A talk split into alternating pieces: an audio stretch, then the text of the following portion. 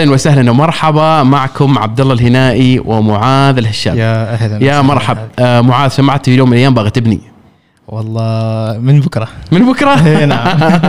عقب جايب لك يعني من المهندسين المخضرمين. يا إذا اليوم ما استفدت اسمح لي عاد خلاص ما تقعد تستفيد مرة لا لا ثانية. إن شاء الله نستفيد أنا والشباب المستمعين كلهم. معاي الصديق العزيز والأخ العزيز مهندس بدر الهدابي. أهلا وسهلا مش مهندس حياك شيخ عبد الله أنا حقيقه سعيد بهذه الأستضافة الطيبة. بوضوحك وجود الشيخ معاذ وأنا سعيد. وإن شاء الله بقدم محتوى طيب إن شاء الله. ما ما محاتين إحنا ابدا مهندس. أنت ما محاتين منك. يعني شوف مهندس أنت سويت مقابلات تلفزيونية غير. الحين صار لك داون جريد لا لا بالعكس بالعكس, أيوة. بالعكس. لا لا إن شاء الله بتكون الله يعطيك العافية. وإحنا صراحة آه، مهندس هذه أكثر مرة صارنا في الانستغرام يرسلوا لي رسائل. مهندس بدر لازم تسأله ذا السؤال وذا السؤال. ومن ضمنها أسئلة خارج حتى مجال الهندسه فقالوا عارفين إنه عندك باع في أشياء أخرى غير الهندسة يعني. الله يعين باش مهندس على الحلقة. تشريف تشريف. آه، مهندس اللي ما يعرفوه مهندس آه، بدر. آه، مهندس مدني ولا معماري؟ معماري. معماري. مهندس صاحب ومؤسس لشركه آه، حجر الارتكاز. ورائد عمل آه، مخضرم. أكيد يعني. أنا أنا ما ما أقول كلام غير موثقنه يعني. قليل من وعدكم يا شيخ. الله يعطيك العافية. مهندس بس خبر الشباب عن ال background مالك. وين درست؟ وايش اللي سويته بعد الدراسة؟ آه طبعا شيخ عبد الله بالنسبة حال كان بداياتي خلينا نرجع أول شيء لمصنعه طبعا. ولاية يا شرس الحداد يا جماعة الأخوان اللي موجودين هناك. الله. ترى اليوم المصنعه معنا موجوده في مسقط. كان بدايته طبعا شيخ أنا خلصت الثانوية في سنة 99 1999 وحصلت على نسبة تقريبا 98 ما شاء الله. شوف الشباب الثانوية عامة اليوم. اليوم. وقتهم. اليوم وقتهم. الشباب الثانوية عامة تستاهل. الله يحفظك. 98% الله يحفظك شيخ فك فحقيقة كانت مجموعة من الخيارات اللي هي طبعا الابتعاث وكانت فرص موجودة حتى في في الدراسة في عمان. لكن الحمد لله رب العالمين كانت فكرتي هي طبعا بس مش مجرد طبعا ابتعاث ولكن مجرد نفس الحال اكسبلوريشن ودخولي لتجربه جديدة خارج عمان. باش مهندس أقاطعك بس شوي لو ترفع المايك. أيوه. أيوه. آه زين. أي بنتعبك ارفع شوي. رفع رفع. رفع كذا؟ أيوه أيوة. بس عشان ترتاح. زين. ممتاز الحين؟ أيوه. زين. 100% مية بالمية. فعودة طبعا للفترة الثانوية العامة بعد الحصول على هذه النسبة. كانت عندي مجموعة من الخيارات البعثات اللي موجودة ودول طبعا اللي كانت معتمدة في هذه الفترة عبارة عن بريطانيا أستراليا كندا وأمريكا. آه كان اختياري بالنسبة للهندسة المعمارية طبعا كان اختيار محو الصدفة كان ما عندي أي فكرة عن الهندسة المعمارية بحكم أنه فكان النظام التعليمي في عمان هذا الأيام لا ما له علاقة ندرس كهرب ندرس mechanical ندرس آه، civil شوية لكن ما ند... عمرنا ما تكلمنا عن الهندسة المعمارية أو أو أي معلومات معمارية من رسم والى آخرة. عموما آه، كانت النصيحة طبعا من الوالد إن هذا التخصص طبعا لمطروح من ضمن آه، التخصصات الموجودة في بعثات أو نظام بعثات التعليم العالي. الهندسة المعمارية كان ما موجود أو في في في عمان أو لا لا يدرس في جامعة سلطان قابوس في هذيك الفترة. فقال لي بدر ليش ما تروح هندسة معمارية؟ تخصص جديد جميل. شوف آه، وشوف جرب قلت له زين ماشي مشكله تعرف إحنا أول كان نظامنا مختلف. الحين يمكن ما شاء الله الناس عندهم قرارات الاولاد صغار من عمرهم يمكن بس يشوفوا الإنستغرام. الحين كنا إحنا أول يعني أي كلمة يقول الوالد طبعا مرة مباشرة هي والله يعني كني أول عنده عنده أجندة خاصة. ما إيه. يكتب لنا بنايات ما تسوي له شغل الشيخ الوالد في أجندة خاصة قد, قد يكون صحيح. فعموما كان بناء طبعا اختياري كان محض الصدفة في هذيك الفترة فقبلنا طبعا وسجلنا في هندسة المعمارية وتم اختيار الدولة كانها تكون أمريكا. فانطلقنا من من من طبعا من عمان إلى في في أوغست في شهر 8 آه، سنة ال- 2000 كنت طبعا ثانوي عام 99 2000 فمباشرة كنا مبتعثين تقريبا إلى أمريكا ما يقارب 10 أو 12 كان تخصص أنا واحد من زملاء الأخوان الله يذكره بالخير. آه، رحنا إلى ولاية كولاهوما هذيك الأيام. كولاهوما طبعا درسنا فيها لغة لمدة سنة. طبعا الحمد لله رب العالمين تجاوزنا اللغة. كنت عام متحمسين تونا مخلصين ثانوية ومجتهدين. فحتى الوالد والإخوان لما وصلنا هناك في أمريكا يقول لكم خذ راحتك العب كورة يا أخي بس ريلاكس تعرف حتى حتى فرايدي كنا حتى حتى الجمعه الجمعة كنا ندرس فيها. يقول يا أخي انت حتى زملائنا أتذكر هيك الأيام الإخوان في في في في الجامعة كلاهوما يقول له أنتوا دا- طالعين فترة نقاهة الحين. بس تعرف إحنا ترى الطاقه وتونا مخال ثانوية واجتهاد وبعد ما ما دخلنا على الجو خلصنا في ثلاثة شهور. معطين سنة. عموما آه، كان البرنامج طبعا يبدأ في الفصل الثاني فاضطرينا نقعد في المعهد اللغة بس نمشي ونرجع لأن خلصنا هاللغة. فعموما دخلنا الفصل الثاني كملنا طبعا التخصص مباشرة. لكن حقيقة شيخ عبد الله واجهنا تجربة جديدة. تجربتين حقيقة. أول شيء تجربة الحياة. أنا كنت حقيقة آه، أكون عندكم صريح أول ما أركب طياره تخيل من صنعاء مباشرة. إلى أمريكا على طول. أيوه أيوه. ذيك الأيام تعرف حتى تعرف حتى الثقافة الشغلات هي اللي موجودة الناس اللي موجودين الحياة بشكل عام. الشيخ عبد الله يمكن أدرى في المواضيع عموما وصلنا إلى أمريكا. تغير الجو تغير الناس تغير الثقافات. طبعا يسمونه ال culture shock ويكس يعني تجر- تجربة كانت جميلة طيبه النقطة الثانية اللي هي الجانب الأكاديمي. بالنسبة حالنا لما دخلنا أول تخصص أول سنة الأولى خلينا نتكلم الفصل الأول. حقيقة بالنسبة حالنا دخلنا الجو المعماري مباشرة. حتى كنا في أتذكر في الفصل كان مجموعة من الطلبه تتكلم عن تاريخ العمارة. فأول ما ذكر في العمارة ذكروا اللي هن المعالم المشهورة في العالم. تكلموا مثلا تكلم عن أمريكا مثلا تكلموا عن Sears Tower في شيكاغو تكلموا عن طبعا الكونغرس. تكلموا عن تعرف ال Empire State. يا أخي ما نعرفن فقعد كل واحد يتكلم oh wow شغلات إلا. بعدين انتقلنا مباشرة إلى العمارة العالمية في أوروبا ال cathedrals سان بيتر. مثلا cathedrals نتكلم عن ويستمنسترز هلا يعني تعرف إحنا دخلنا جو ما مهيئين في هذيك الفترة بحكم طبعا التعليم اللي طبعا هذيك الفترة كانت ما في جوانب ولو معمارية بسيطة. المهم كملنا طبعا المسير ابتدينا طبعا من ضمن ال course ات اللي اشتغلنا عليها الشيخ عبد الله اللي هي طبعا ما يسمى بال freehand sketch تخيل إحنا تعرف لمدة 12 سنة نتعلم الفنية الفنيه جانب مختلف بالنسبة حال اللي هو ما يسمى بال بال بال, بال بالرسم الرسم، الحر. أيوه. أيوه. فتخيل أول يوم نمشي ودونا حديقة. وقالوا رسموا. أشوف الأمريكان كل واحد يسوي بصبعه كذي. وهذا ما في شيء أصلا الصبع إيش الهدف منه هم يسوون عشان scale.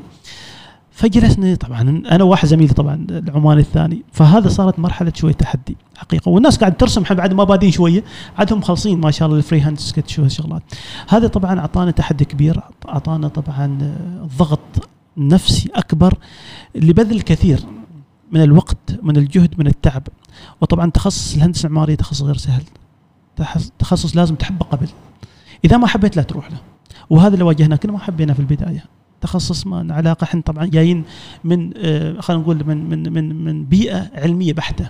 تعطيني mechanical تعطيني اتصالات تعطيني electrical تعطيني electromechanics that's fine بس تعطيني شيء جانب فني على مدى على علمي. يعني خليط الهندسة المعماريه عبارة مش science أو علمي بحت 100% ولكن هو عن خليط من الأدب خليط من آه، يعني يعني من الجانب- الفن والرسم وغيره. فهذا هذا ألو... والجانب الآخر طبعا ما تعلمنا كثير. عموما كانت معاناة شوية في هالجانب لكن الحمد لله رب العالمين. طبعا الاصرار مع الإصرار التحدي. إحنا تعودنا بالتحدي من يوم صغار إن هذا الشيء لازم إحنا نواصل فيه ومنكمل فيه وما نرجع ابدا. وحقيقة صادفنا مجموعة من الشباب العمانيين هناك واحد منهم نفس الحال المهندس آه، طبعا عبد الله الرواحي طبعا صاحب آه، مكتب جدار المعماري أعتقد واحد واحد من المكاتب المشهورة. وقف معنا وقفة حتى المهندس عبد الرحيم الحين طبعا مدير نفس الحال رئيس التنفيذي كلهم معك في أمريكا اي كان هذاك شياب كانوا يعتبروا. فلما وجدناهم حقيقة أعطونا طبعا الدعم الكبير. طبعا آه، قالوا ماشي مستحيل بدر. اشتغلوا تعلموا وإحنا موجودين معكم. فهذا كان جانب اجتماعي وايد مهم بالنسبة حالنا. هي طبعا كانت بيئة حاضنة. استمرنا شيخ عبد الله حقيقة في الفصل الأول. الحمد لله رب العالمين. أتذكر أول فصل يدفي إيز. أنا حتى مستغرب كيف يدفي إيز. يا سلام. لا أيوه بس بس الفصل الثاني شوي اخذناها طبعا. لأن كانوا اخذين بعض المواد الدسمة. عموما حقيقة خلال هذاك الفصل شيخ حبيت حبيت التخصص لسبب رئيسي. خلينا نقول سببين. طريقة المعلمين لأول مرة نجد طريقة التدريس مختلفة. تخيل المعلم لما يكلمك عن الهندسه المعماريه طريقة أسلوبه يحببك. يعني كأنه هو يحاول مثل ما تقول يعني ينقل لك العالم المعماري والتاريخ في جسدك نفسه سبحان الله. أتذكر كان من ضمن المهندسين أو الدكاترة اللي موجودين معنا قال لي عبارة مشهورة حقيقة. هو طبعا آه، من اسمه آه، من دولة غير أمريكا. فيقول غيرت تخصص المعمار آه، الديني أو عفوا المذهبي أو ما مذهبي خلينا ديانتي من ديانة إلى ديانة مسيحية بسبب العمارة لما رحت أحد الكاثيدرز. فتخيل يعني فلما طريقة أسلوبهم أسلوب ممتع أسلوب جميل أسلوب طريقة الحوار حببنا كثير في هذا التخصص. ولما يعرضوا لك المباني طبعا قمنا بعدين مجموعة من الزيارات الميدانية. الميدانية طبعا للمعالم المعمارية وطبعا الفيديو. دخلنا الجو فحبينا التخصص. وهذه كانت طبعا تعتبر turning point أو ما يسمى بالنقطه التحول في طبعا مسيرتنا رغم إن كان أصلا تصوري إن أنا ما ما بكمل لأن كانت بالنسبة حالي صدمة كيف بكمل أنا ما أعرف التخصص التخصص صعب إحنا جايين لمهمة معينة نريد نخلص ونرجع ما نريد نكون راجعين بدون شهادة فاشلين لها إلى إلى آخره. عموما كملت في اوكلاهوما لمدة سنتين وبعدين طبعا آه، كنت أبحث خلال وجودي في أمريكا بدينا عاد خلاص ندخل الجو في أمريكا إلى جامعات أع- مستواها أعلى. الجامعة اللي فيها كنت موجودة جامعة اوكلاهوما طبعا State University كانت جامعة جيدة طيبة ما فيها أي إشكالية بس الواحد يب يبقى طموح أكبر وأكبر. فلما نسمع بالجامعات الكبار كان تصورنا اللي يروح الجامعة الكبير. مثلا جامعات اللي هي ال top حنسميه 10 أو top 3 ولا ال top آه، 20 إلى آخره. فحقيقة كانت تجربة جميلة هاك الفترة. انتقلنا بنفسي طبعا حاولت طبعا أنتقل سويت قرار طبعا من ضمن القرارات اللي هن المهمة في حياتي. كلمت السفارة قلت لهم أنا حقيقة أريد انتقل لجامعه مستواها أعلى. قالوا وايد جميل. روح. لكن لازم تحصل موافقة قابل قلت أعطوني اللي هي طبعا ما يسمى بال financial guarantee أو القبول المالي. وبعدين الإجراءات هذا بنروح بتصرف. عموما طبعا تعرف إحنا في عزة شبابنا وقوتنا وتعرف تحب تاخذ ال risk والخطر يعني وتجازف. فعلا حملت أغراضي هذيك اليوم. خلص الفصل مباشرة إلى جامعة كولورادو. University of Colorado Boulder جامعة آه، كولورادو في بولدر اللي تعتبر طبعا الثالث على مستوى آه، أمريكا بعد بعد آه، جامعة آه، آه، بنسلفانيا وتكساس اوستن آه، تكساس اوستن نعم. فتعتبر بالنسبة له حاله نقلة كبيرة. لكن ما إيش اللي صار؟ لما رحت هناك جلست الشهر الأول قطعة بعثتي. طبعا قطعة بعثتي لسبب رئيسي إن انتقلت بدون موافقة. بس كان قرار طبعا بالنسبة حالي قرار مصيري. أنا أريد أروح أنا ر- كان هدفي حتى يوم أروح إلى أمريكا وهذا سبب الابتعاث. يعني أروح جامعة مستواها أعلى مستوى جامعه سلطان قابوس. أو أجلس في جامعة سلطان قابوس. إيش الفد... إيش الهدف من الابتعاث إذا كانت أنت طالع إلى جامعة مستواها أقل عن جامعة سلطان قابوس وإلى آخره. عموما استمرينا. لكن بعدين توالت الأحداث طبعا وصدمه كبيرة بالنسبة حالي. قطعه بعثتي وطبعا وأنت في الغربة ما حد معك. وكنت هيك الأيام مكمل سنة ونص بعد ما راجع البلد. فكانت عوامل وصلت مرحلة طبعا. دائما الإنسان ينصدم بعدة آه، الصدمات هي اللي تولد شخصية صحيح الشخص. صحيح. فعموما الشيخ عبد الله آه، كلم طبعا الوالده هو المرجع الكبير بالنسبة حاله جزاه الله خير الله يحفظه. آمين يا رب. فكلمته قلت له أريد أرجع. خلاص ما أريد أدرس ما أريد أكمل. قال ليش؟ ما أعرف قلت له كذا كذا. قال أنت المفروض تخبرنا تكلمنا هين بتروح ما خليته في الأمر الواقع. عموما قال إن شاء الله امور طيبة. فالوالد جزاه الله خير راح وكلم المسؤولين الموجودين تفهم الموضوع. والحمد لله رب العالمين رجعت بعثتي ورجع مني والحمد لله واستمريت المهم جلست مع جلست هناك سنتين ونص كانت نفس الحالة من ضمن من ضمن ال الأشياء أو اللي كنت حاطني في الأجندة إني أخلص ماجستير ما دام واصل أمريكا. فكان في نظام أو قانون آه، حتى الكتيب موجود والقانون اللي اليوم موجود عندي. أنا أحتفظ فيه طبعا من ضمن المستندات الثمينة اللي طبعا الإرث اللي ورثته من أمريكا. إن الطالب إذا تجاوز مثلا إذا خلص فترة دراسته أقل عن سنة فيحق له automatically إلى ماجستير إذا حصل القبول. الحمد لله كان صراحة ال grade اللي طلعت منه grade جيد رغم إنه قتلت نفسي واشتغلت ودرست على أساس أوفر فصل كامل. هو فصل ونص بعد مش فصل كامل. عموما حصلت القبول نفس الجامعة رجعت ال- إذا خلصت أقل من ست سنوات أنت نعم. يحق لك إنه تقدم بارك الله الماجستير فيك. أنا معطي أصلا ست سنوات. نظام نظام نظام الابتعاث ابتعاث. هذيك الفترة يعطونك مثلا سنة لغة وأربع سنوات وبلس سنة يسمون سنة رسوب أو ظروف. يعني ما حد إذا كان في ظروف. فأنا الحمد لله تجاوزت هذه خلصت اللغة قبل خلصت الفترة. المهم خلصت أربع سنوات وتسع شهور. فجيتهم كان في تواصل. ذكر طبعا الدكتور طالب السالمي الله يذكره بالخير هيك الفترة كان في تواصل قال لي ما شاء الله جزاك الله خير أمور طيبة. وتوكل رجع عمان والأمور طيبة هناك الاجراءات بتكون. رحنا طبعا عمان انصدمنا الصدمة الثانية طبعا. قالوا لا هذا قانون مخلص هذا قانون ما منتهي هذا ما يصير إلى آخره. فصدمت طبعا بأول مثل ما تقول أول صدمة هني بالنسبة حالي عموما كلمت طبعا الوالد جزاه الله خير.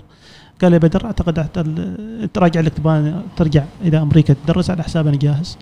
ولكن أنا ارتى أنك تكون عندك شوية اكسبيرينس خبرة وبعدين تروح إلى يعني اسمه لكن تعرف هاي الفترة فترة الحماس وأنت صحيح. طالع من الجامعة جيد يعني هي في أنا كان تصور غير إنك لما تترك الدراسة وترجع إلى مرة ثانية دراسة بعد خمس أو عشر سنوات في صعوبة إنك تح- تنتقل من بيئة عمل إلى بيئة دراسة مرة ثانية وهذا واجهت كثير من الناس الموجودين عموما هذا يا شيخ بالنسبة حال الجانب الأكاديمي بحثت عن عمل والحمد لله رب العالمين توفقت في أول مرحلة من مراحل العملي اللي هي طبعا منشات السلطانيه إذا تبغى نتكلم شيخ عن الجانب المسيره طبعا كانت أول خطوة من الخطوات أو أول يعني محطة.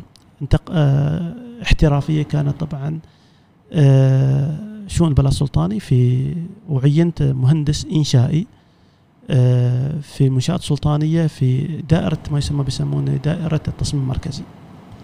وكان طبعا مدير مدير طبعا وأنا افتخر فيه كثير الشيخ المهندس شاذان الخليل الشيخ شاذان بن أحمد بهلال الخليلي حقيقة كان معلمي وقف معي وقفات كثيرة جزاه الله خير. عموما كان تعرف الحماس ما زال كان موجود. تخيل أخلص الساعة ثنتين ونص أروح أتغدى بس وأروح إلى مكتب الاستشارات الهندسية طبعا مكتب ال NEO National Engineering Office كان هيك الأيام مهندس علي المحروقي أساس أستفيد زيادة وزيادة. تخيل خلص شيخ شيخ عبد الله خلص الساعة 6 من عندهم أروح مكتبة PDO أو مكتبة المعرفة يسمونها هذه. على أساس أحصل. يعني تعرف بعد في كان آه، شوية شغل أمريكا بعده موجود أيوة، فيك أيوة، يعني بعد ما متاثر شوي ما متاثر فاتذكر أجلس حقيقة أقرأ في الجانب نفس الحاله في الجانب ال- المعرفي. ألين يجيني الحارس وسكر بند ليت كان اندماج حقيقة طيب. وتعرف هذه طبعا نفس الحالة رسالة أرسلها طبعا إخواني الموجودين أو حديثين التخرج هي هذه فترة جيدة بعد التخرج إنك ما دام عندك الطاقة. طبعا إحنا الحين لما كبرنا صارت مشاغل كثير. والتزامات أكثر. فعند الطاقة اللي موجودة في الشباب إحنا هيك اليوم متخرجين عمرنا 40 سنة فمعنا طاقة كبيرة. صحيح. أنا كنت ما محب ال coffee shops زملائي يتصلوا خلاص خلاص بدر خلاص coffee shop أقول مش الحين بعدين إن شاء الله. فأنا حقيقة محب كنت هيك الأيام يعني محب محب المعرفه وتعرف الحين وصلنا الحين انتقلت من الجانب الأكاديمي إلى ال practical life اللي هي الجانب التطبيقي. وهذا مهم كثير لأن في فرق كبير بين جهتين. عموما آه انتقلت بعدين بعد بعد طبعا في في فترة الديوان حقيقة تعلمت الكثير والكثير. طبعا لسبب قد يكون إيش بقول لك يعني؟ سبب رئيسي إنه كان منشآت السلطانيه تخدم رجل واحد فقط اللي هو مولانا صاحب جلاله رحمة الله عليه. فكان هو المعلم بالنسبة لنا فكان المنشآت السلطانية يتم تصميمها على أعلى مواصفات ما يبخلون بأي شيء. فتجد تصاميم موجودة نظام التكييف نظام سمارت هاوس يعني هذه الأشياء كنا ما نشوفها في الأيام في ال- في ال- في المباني العادية. وحقيقة كان لي شرف حقيقة أشرف على ثلاث مشاريع رئيسية. كان أحد مشاريع طبعا في بيت البركة ومشروع طبعا مكتب السيد فهد. هذيك الفترة كان يبنى نفس الحالة كمهندس متدرب في هذيك الفترة. وكذلك قمت بعدد المشاريع من ضمن المشاريع اللي افتخر فيها طبعا مشروع المركز الترفيهي في في عند في منح. وهذا طبعا حال قصة مختلفة. خلصت البناء وكل شيء واشرفنا على المشروع. لما بغيت أرجع مرة ثانية بدخل قال لا ممنوع. قال لي قلت لي قال بس لازم تجيب بطاقتك الشخصيه وبطاقة لازم تبين إنك من من ولاية منح. قلنا ترى أنا أنا مصمم المشروع قال لا. فيعني من ضمن القصص الجميلة. عموما كانت بالنسبة حالي تجربة جميلة في وجودي في المنشاه السلطانية. الخطوة الثانية والمرحلة القادمة طبعا انتقلت لأسباب معينة إلى أحد الجهات العسكرية. لسبب رئيسي وهو تغيير التخصص إلى مهندس مشاريع. كنت اصمم كنت أشوف الخطوط لكن أنت نفس الحالة كمهندس أو يوم من الأيام يكون عندك تصور فتح مكتب إلى اخره لازم يتم ترجمة هذه الأرقام والخطوط إلى واقع. فتشوف صحيح. كيف الواقع يدار وكيف وكيف المباني تنهض. إحنا كنا نصمم لكن عمرنا ما دخلنا شفنا كيف تحفر الأمور كيف القواعد وكيف شغلات هيلا والصبيات وإلى آخره. عموما هذيك الفترة انتقلت لتغير تخصصي من مهندس يعني فني إلى مهندس مشاريع. انتقلني لمدة تقريبا أقل أقل حدود سنة طبعا لمهندس مشاريع. طبعا حصلت آه، حصلت طبعا خبرة كبيرة جميلة تعامل مع المقاولين وهذا هذا من ضمن كم سنة في الديوان مهندس بدر؟ تقريبا سنة وشيء سنة ونص هالحدود يعني كمهندس تصميم. بعدها ال- ال- ال- ال- الجهة العسكرية سنة تقريبا هالحدود. لكن فعلا كانت بالنسبة لها تجربه جميله لأول مرة التقي مع المقاولين لأول مرة كنا كنا مصممين كنا عملنا داخل المكتب فقط. كنا ما نشوف العالم الخارجي كيف يدار. نخلص تصميم نعطيهم إذا في أي مراجعة رجعوني فتخيل لما تشوف الواقع تشوف ال- ال jungle على قولتهم زين being thrown and crocodiles عموما شينا شفنا المقاول لأول مرة شفنا عيارة المقاولين شفنا الاستشاري طبعا شفنا كيف يعني كيف تدار المشاريع. عملية غير بسيط يعني ما سهلة عملية صعبة. عندك a lot of interfaces في عندك تتفاعل مع أكثر عن يعني متغيرات كثيرة نعم. كثير. وها طبعا هذه هذه واحدة يعني شغلة كبيرة. في النهاية عندك أنت مشروع يجب أن يعني to be delivered يعني لازم تخلصه مع مع هذه التفاعلات اللي موجودة والتداخلات اللي موجودة. عموما كانت تجربة جدا طيبة. بعدها سبحان الله جت محاسن الصدف سبحان الله كان توجهي حصلت فرصة سبحان الله في أحد مشاريع النفط والغاز آه، الأويل غاز في مصفاة صحار وهذا سبحان الله صدفة غريبة. سبحان أنا أؤمن ما أعرف أن الصدف هي اللي تنقلك من مرحلة لمرحلة. ما أعرف ديستنيشنز ما تعرفها يوم من الأيام أنت تقول والله بتروح كذي لكن سبحان الله. ف آه، عموما صارت الفرصة تم استدعائي. قال المهندس بدر عندك وظيفة. نريدك تكون مهندس مشاريع. في مشروع ال aromatics. طبعا أكثر هو طبعا واحد من المشاريع اللي هي المصفاه وال Orpic ولا- كان مشروع طبعا كبير 1.6 بل- بليون مليار و600 مليون. عجبني المشروع كبير لكن الجانب ال- الجانب ال oil and gas ما عندي فكرة. حتى أتذكر يسألوني السؤال آه، كيف تعرف ال safety؟ ما معنى safety أول مرة أسمع ب safety فقاعد أقول ال safety وال PPEs والشغلات هي عموما التحقت فكانت تجربة جدا جميلة. مشروع أعلى عن المشاريع اللي اشتغلت سابقا فيها فيها interfaces فيها professional يعني حياة يعني خلينا نقول بيئة احترافية. أنا طبعا لا لا لا, أستنقص المشاريع اللي لا النفط والغاز مختلفة تماما فيها شروط و regulations جدا متشددة في مجموعة كبيرة من الأشياء. بالضبط. أنا أتذكر يوم من الأيام كنت أسوق بدون مسمى حزام وقفوني اعطوني stop card لا. فقاعد أقول يعني تغيرت حياتي. التزامي كان مختلف خلاص. الحين صرنا الحين شوية يعني آه، الحياة المهنية بالنسبة حالي صار حاليا حياه مختلف. turning point again جلست معهم حقيقة حصلت ال confidence لأن طبعا جانب آخر نفس الحالة كان الرئيس ما ما نشوفها كل الأيام في المؤسسات الحكومية. الحين الرئيس تنفيذي بنفسه كان يكون موجود معنا نضحك ونتكلم ونخالفه ويخالفنا والى آخر يعني. فأعطانا الثقة وهذا طبعا جانب من الجوانب الاحترافية في مسيرة أي شخص إن لازم يكون نفس الح... عندنا ثقة في نفسه. يعني حتى يدلي بدلوه يعني يعطي رأيه ما يخاف. آه، الأمور طيبة يعني يقول لك even يعني لك silly silly things throw it to the table يعني ما عندك أي إشكالية. عموما. لكن هذا هذا نتائج القائد الناجح انه هو آه، قواكم صح. أعطاكم enforcement قال لك يا مهندس أنت تكلم عادي. صح صح. هذا القيادة الناجحة هي. هذا الشيخ عبد الله هذا فعلا ما اللي قال اللي قاله حقيقة الرئيس التنفيذي. قال I'm power because you are powering me هذه عبارة صريحة قال لي اتذكرها كل يوم عموما جلس معهم تقريبا سنتين أو شيء إذا خلص المشروع. تعرف الحين بدل هدابي متلهف لمشروع آخر.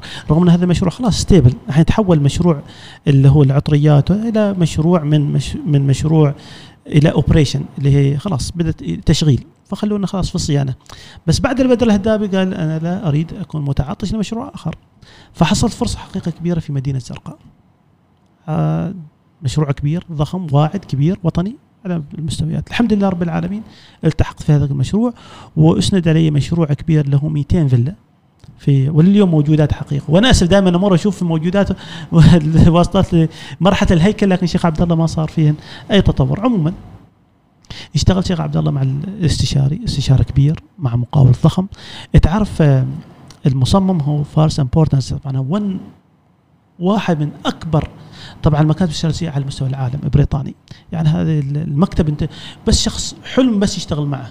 فالحمد لله رب العالمين حقيقة سوانا very good master plan في هذيك الفترة وأنا كان واحد من الأشياء الرئيسية أنتقل بسبب هذاك المكتب.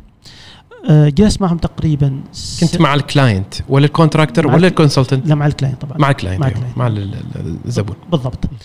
آه، جلست معهم صار اللي صار جت طبعا اللي هي ما يسمى بال آه، الرهن العقاريه ومشاكل اللي صارت و- وال- وحل المشروع. وهذا كانت تجربة بالنسبة حال نفس الحالة مصيرية. تخيل أنت يوم من الأيام كنت في وظيفة stable قررت تنتقل إلى مكت... إلى إلى مكان آخر فيه خطورة إنك تفقد وظيفتك. فعلا يوم من الأيام جتنا رسالة انكم باقي لكم شهر. تخيل. وخلاص terminate تعرف في هذاك اليوم فكرت فيها ألف مرة. إنه فعلا سبحان الله يعني آه ليلة وضحاها تغير الوضع. يعني قلت لازم تفكر بال risk. إحنا ال risk ما أحس به ذكر أرجع لك مرة ثانية لما انتقلت من جامعة لجامعة ما حسبت ال risk إيش اللي بيصير؟ الحين قاعد أسوي ملفاتي وأحسب حساباتي الأخرى. ال risk لما دخلت هذه الشركة ما حسبت ال risk. ما حسبت إيش ال interfaces الخارجية. ما حسبت يوم اليوم بيقول لك رسالة. ما توقعت يوم من الأيام أصلا أنا بطلع من الوظيفة. فعموما لكن الحمد لله رب العالمين ما جلست يمكن شهر ولكن الحمد لله توظفت. وانتقلت إلى Oman Oil. مرة ثانية رجعت حال Oman Oil إلى مشروع مسندم. طبعا نفس الحال مشروع كبير آه تقريبا مليار. هو طب محطة آه محطة آه محطة آه معالجة الغاز. مشروع سياسي بحت وطني. قد ما في فائدة ولا عائد لكن هذا المشروع يولد الغاز وبالتالي مسندم لأن مسندم طبعا جغرافيا مقطوعة. بحر من خطوط من البحر ومن البر. فكل طبعا الكهرباء تم طبعا توليدها عن طريق الغاز آه عن طريق آه عفوا الجنريترز والديزل.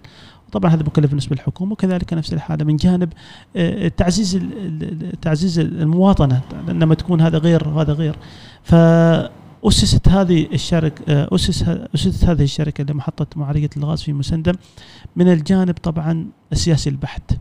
وفعلا مشروع كان جيد ناجح. تم توليد الكهرباء أجزاء كبيرة طبعا مش كامل أجزاء كبيرة عن طريق الغاز. حال حال طبعا باقي أجزاء السلطنة. بعدها طبعا حصلت فرصة في شركة Occidental الحمد لله رب العالمين ومستمر معهم في هذه الفترة في هذه الفترة فكرت ليش بدل هدام ما يفتح مكتب استشارات هندسية؟ وطبعا هذا حلم يراودني أيام كنت ما في, في أمريكا. لكن لازم تحسب الفترة يقول لك pick the right moment وتعرف ما ما تعرف بالضبط هنا الوضع فكنت أنتظر الجانب المالي وال secure job وبعدين نشوف كيف الوضع. فعلا قدمت طبعا استقالتي من شركة نفط نفط عمان Oman Oil Exploration Productions وفتحت المكتب. كانت طبعا بداية جدا صعبة لا بعد الحدود كانت بالنسبة حالي ال business على بالي سهل.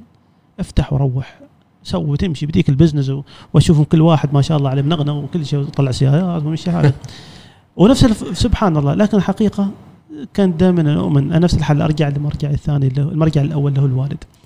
فذكر الوالد يوم كلمته قال نحن أسرة مش أسرة business إحنا اشتغلنا في الحكومة وال business مالنا اللي هو بس الإيجارات. طبعا بتكون تجربتكم هاي تجربة جيدة يقول لي أنا طبعا يقول لي تبي تكون تجربة طيبة وشوف جرب الحياة كلها تجارب. المهم شيخ عبد الله مدة شهر ما يعني ولا زبون. تخيل يعني أيوه. احاول طبيعي أقرب طبيعي الناس حالك طبيعي. أيوه أقرب الناس أقول لهم تعالوا عندي مكتب ما حد يثق فيك.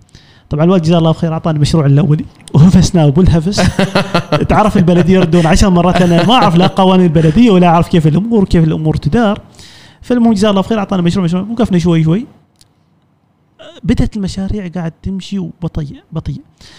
أنا شيخ عبد الله هذيك الفترة كملت ست شهور وجدت أن أنا not generating profit ف يعني مشروع ما شاء الله كبير الحمد لله رب العالمين. فجأة هذاك المشروع بالنسبة فتحنا آفاق كبيرة. أنا خلال ست شهور كنت أنا ما I'm not realizing أنا ما كان أنا قاعد I'm building name قاعد أسوي اسم بس أنا ما ما حاس فيه. الناس قاعد تعرفني. بس أنا ما ده قاعد أسوق وأسوق. أنا عبالي ما ما حد يعرفك. هذيك الست شهور بالنسبة حالي كان الناس بدأوا يعرفون إن بدر الهدابي عنده مكتب هو قاعد يشتغل على الخرائط وما في- بدأت الحمد لله المشاريع. بدينا مشروع. ورا مشروع ورا مشروع. كنت كنت أتذكر شيخ عبد الله فتحت في مكتب صغير بسيط كنت روحي أنا اللي أرسم أنا اللي أسوي ستراكشر أنا اللي أمشي البلدية أنا أمشي ما أعرف إيش. وانصدمت طبعا بالبلدية وقوانيني وطبعا من إلى آخره. عموما بعد ست شهور بدأت المشاريع تتوالى بالنسبة الحمد لله رب العالمين. زدنا المهندس الأول زدنا المهندس الثاني الثالث. زادت المشاريع الحمد لله رب العالمين. انتقلنا إلى مكتب آخر فيلا كانت عبارة عن شقة صغيرة. صار بالنسبة حالنا نحن جانب التسويق. فتحت صفحات في الإنستغرام وتويتر وفي ال social media platforms. بدأ الحمد لله الجانب التسويقي يمشي خطوة خطوة خطوة خطوة. الحمد لله رب العالمين. فترة مثلا كوفيد 19 بنتكلم في محور آخر هذا الموضوع لكن الحمد لله رب العالمين تأثرنا جدا بسيط والحمد لله حصلنا مشاريع أخرى مش في عمان ولكن خارج حصلنا مشاريع في السعودية. طبعا تغيير واجهات وليس وليس وليس بناء بيوت لأن طبعا آه، الجانب هناك آه، التشريع مختلف والمواصفات غير. فإحنا كنا نشتغل على الواجهات. حقيقة حصلنا مشاريع كثير في السعودية حصلنا في الإمارات في قطر في الكويت. والحمد لله رب العالمين يعني كانوا حقيقة متفهمين لابعد الحدود آه، أو وثقوا فينا يعني ثقة كبيرة الحمد لله رب العالمين واستمرينا فيها. فالحمد لله رب العالمين بعد سبع سنوات الان من انت يعني من من يعني ما تقول يعني من بدأ بدأنا مشوارنا في هذا الجانب تحس براحة سبحان الله. يعني شيخ عبد الله تخيل نفسي شخصيا لما تشوف شيء بيت أنت مصمم منه غير لما تمر أنت واولادك وعيالك على مكان تقول لهم ترى بابا هذا أمسى منه. يعني جانب معنوي أكثر عن جانب مادي فأنا حقيقة سبحان الله الجانب المعنوي وايد يريحك. انك انجزت شيء عملت حاجة حالك. يعني هذا عبارة عن ثوابت تاريخية ثوابت على قولهم يعني تانجبل موجودة. ملموسة. اي بالضبط شيخ. هذا بشكل عام شيخ عن المسيره هذا شوف أنت سيرتك مشرفة جدا مهندس. وأنا. وعجبني أنا مستمع يمكن أكثر عن الشباب يعني. أيوة،. مندمج مندمج فيها يعني. الله يحفظك. إحنا آه، مهندس لما كنا في جامعة سلطان نشوف الشباب المعماريين إحنا أنا دارس مدني سيفل. وأنت دارس معمار. فكنا نشوف الشباب معنا المعماريين. يعني جوهم غير. استوديو عندهم أول شيء مغلق حالهم وحدهم. صحيح. المهندسين المعماريين. وبعدين يرسموا تعرف إحنا ندخل الرمل وندخل ال... نسوي ال survey ونروح ال sites ونروح الأشياء. ونسوي ال samples مال آه، ال concrete وغيره نعم. وهم جالسين يرسموا هم أنتم في المكيف وليش أنا في الحر انت انت مهندس وأنا مهندس وعلى فكرة كنا دائما نقول لهم أنتم مع بعض في النهاية إحنا يعني ال civil هو الأساس يعني موافقة ال civil. قبل المعمار المعمار يتفلسف ويصمم صحيح. ويسوي صحيح. ال beam كذا والشكل كذا وأنا أوثق لك يعني صحيح صحيح أتذكر كان عندنا دكتور في الجامعة اسمه دكتور حجو يقول عفوا. أساس جميع ال ال ال ال ال ال الهندسة في العالم هي الهندسة المدنية فكنا نغايرهم الشباب المعماري نغايرهم ونقول لهم شوف المدني هو الأساس سبحان. تتشرط المعماري ترسم وتسوي example ملزوع حديد وما أعرف إيش صحيح. وتشتغل بشكلك وهذا وإحنا في النهاية نحن صحيح. فتعب تعب وحنا نوثق فكان موقفنا إحنا لما نشوف آه، كنا عندنا workshop نعم. المعماري كان معنا نفس الشيء. آه لكن كان مثلا عندنا surveying آه ندخل نسوي آه آه مسح للأرض بالكامل وهذا. نعم. ونشوف الشباب من المعماري كذا جالسين في المكيف زين. وعز الصيف 50 درجة حراره في ظهرك يعني. فكانت مواقف مختلفة صراحة شفناها. وشيخ عبد الله عذرا إحنا نشوفكم نشوف the other way around. نشوفكم أنتم مرتاحين. لا لا خلى عنك لا والله شيخ تخيل الحين أنتم تمشون برا وتشتغلون إحنا قاعدين هناك مرات ما, ما نرقد تصدق و spend nights يعني هذاك بالنسبة حالنا إحنا عبارة عن مقبرة بعض المعماريين. نجلس ساعات كثيرة. تخيل أنت قاعد الحين جالس في قاعد تصمم وتهيس وتتعب ينكسر ظهرك. أتذكر من ضمن الأشياء اللي موجودة كان في مشاريع التخرج أو ما التخرج اللي هي مشاريع كل كل كل فصل لازم يكون عندك مشروع تقدمه. فتجلس تسليم المشروع يمكن الساعة 3 الفجر. فالمهندسة تجيك مع المدير الدكتورة تجيك الساعة 3 فكنا صراحة كانت تعيش في قلق. عندك أنت نفس الحالة مواد عندك exams وعندك أنت نفس الحالة مشروع و project فقاعد نحن نحسد المدنيين. لا لا لا, لا. إحنا نشوف بعدين عندكم تقارب. الشباب اللي في الاستوديو كذا اصدقاء هم ودكتورهم والله ما. دائما ما دائما كان واجد متقاربين يعني. ما دائما ويقضوا مثلا تخيل أنت تجلس كما تو إحنا تسع ساعات في اليوم مع بعض. وعلى الكمبيوتر وعلى وبعدين محاضرتهم سوالف. فكنا دائما نفكر في هذه الأشياء نقول يا أخي المعماريين أنتم إيش وظيفتكم؟ أنتم مرتاحين لا لا ما أعتقد لكن كانت آه، بعدين كنا نشوف عندهم projects yes اللي يدخلوا مثلا في العمارة الإسلامية والعمارة التقليدية وكيف التفاصيل الكثيره اللي في الم... اللي في المادة لازم يسوي بحث ولازم تكون يدك خفيفه على الرسم. صحيح صحيح. قبل لا تدخل في الأوتوكاد والبرامج ال 3D rendering وغيره كان الرسم باليد صحيح. في البداية. صح. على الأقل تسوي drawing 1 drawing 2 هذاك الواحد. exactly فكنا نشوف مواهب في الشباب من البداية. نعم. الشباب خصوصا المعماريين. يقول لك أنا أنا حدي ارسم تعرف ذاك الرسمة الجبل والشمس كذا مع. العم- إحنا مع التربية الفنية أول في البداية؟ صحيح. كلنا نسوي كذا. تو قالوا يحطوا لك كذا سلة فواكه قدامك وترسمها.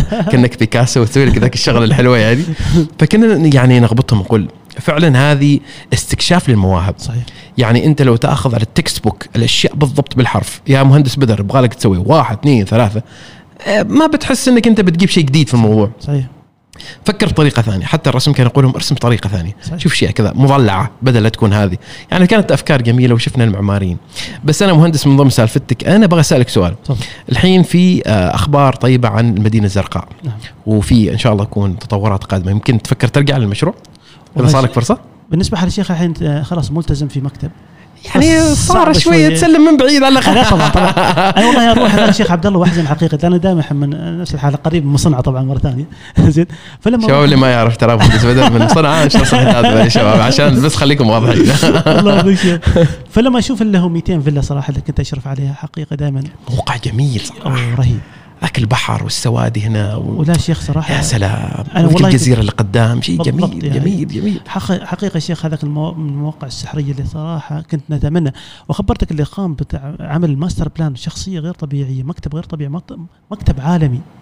فدرس الموقع ودرس استراتيجي يعني جغرافيته ودرس الناس وثقافاتهم بطريقة جميلة. كان حلمي حقيقة. من ضمن الأحلام دائما أنا أريد المدينة المعماريه ترجع مرة ثانية هي المدينة المعمارية اللي نباها. الحين دائما الحين دائما يسمونها المدينة الفاضلة. هي نبغى مدينة جميلة حلوة مرتبة بطريقة حلوة كبيرة. تتكلم عن 32 متر مربع. يا أخي مساحة 32 32 كيلو كيلو كيلومترز يعني 32 متر مليون آه، متر مربع بارك الله فيك. فعسى إن شاء الله إحنا دائما إحنا نقول إذا هذه المدينة رجعت فتعتبر أحد الأمثلة الكبيرة مش على مستوى بس عمان على مستوى نفس الحال الخليج فعسى إن شاء الله يعني ممكن تكون مركز كبير مركز يعني. ممكن طبعاً. يكون آه، مركز آه، مثلا آه، للمستشفيات طبعاً، طبعاً. مد- مدينة تعليمية يعني مركز تجاري كبير. financial center شفنا مكان في دبي اسمه ال DIFC نعم أو منطقة التجارة الحرة نعم. تكون لها قوانينها وشروطها العالمية ممكن تكون جزء منها أيضا يعني هذا نفس الحال من ضمن الاستراتيجيات المفروض البلد تحط فيها نفس الحال ضمن- مهندس أنا بكشف لك واحدة من الأسرار. عندي يسلمك. سر في حياتي. زين. السر في حياتي إني أبني برج طوله أو ارتفاعه اسمح لي أكثر من 60 طابق أو نتكلم فوق ال 300 متر ارتفاعه حلو. واحدة من أحلامي وطموحي إني أبني ذا البرج.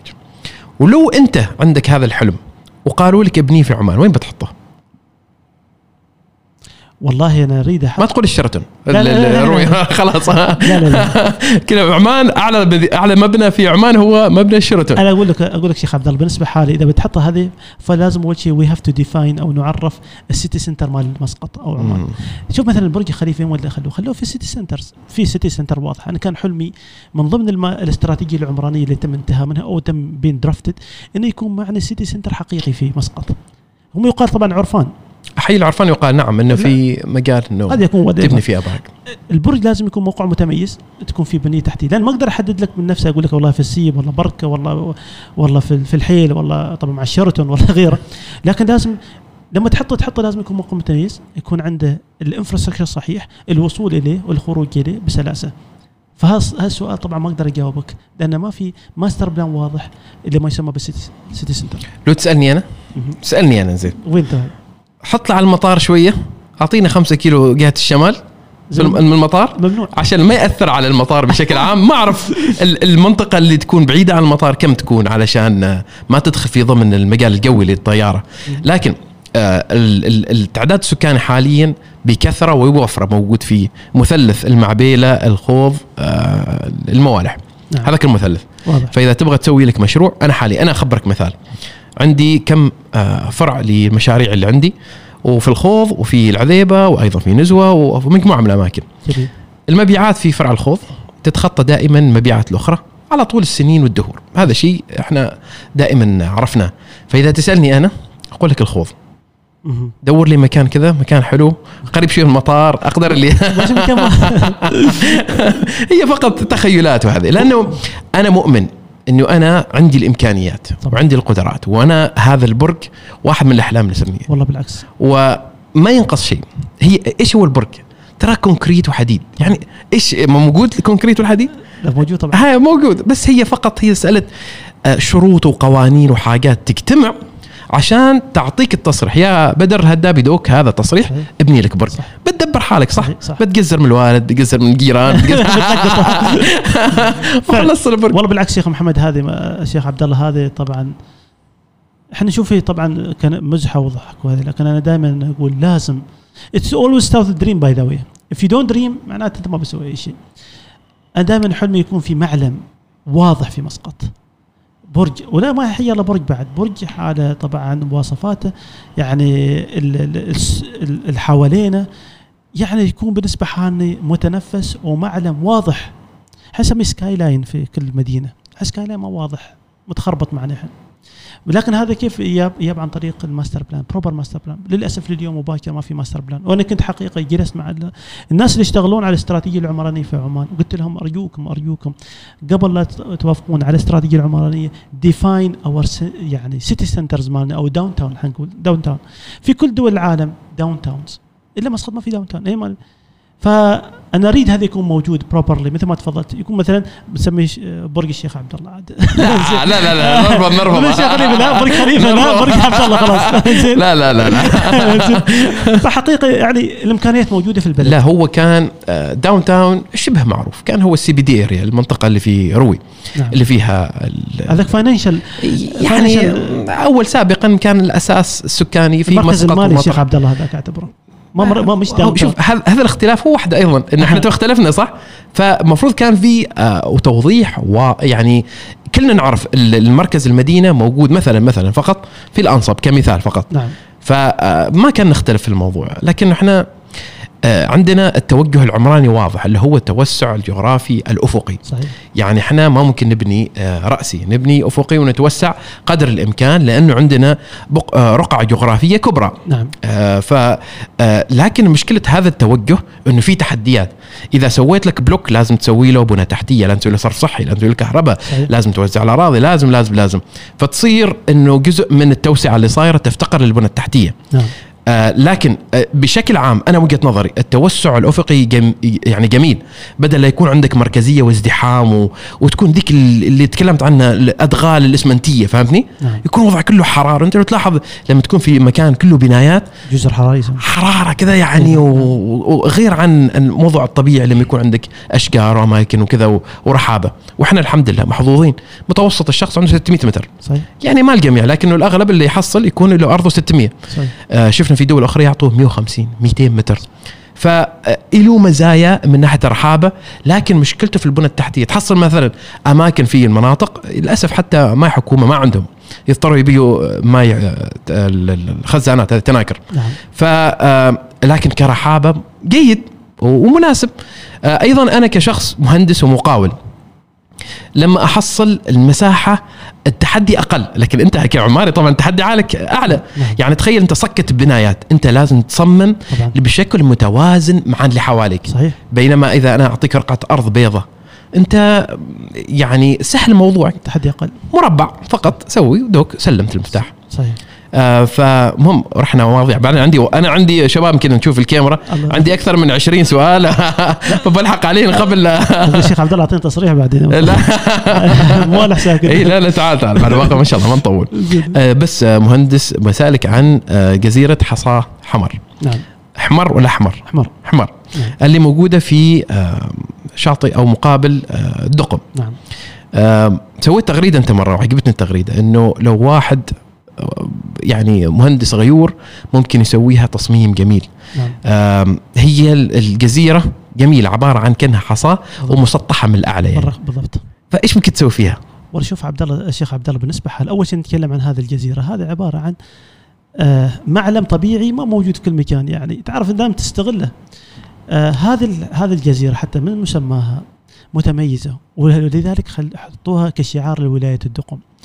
أنا شخصيا لو أعطوني الاستثمار أنا ما بحوله إلى منتجع.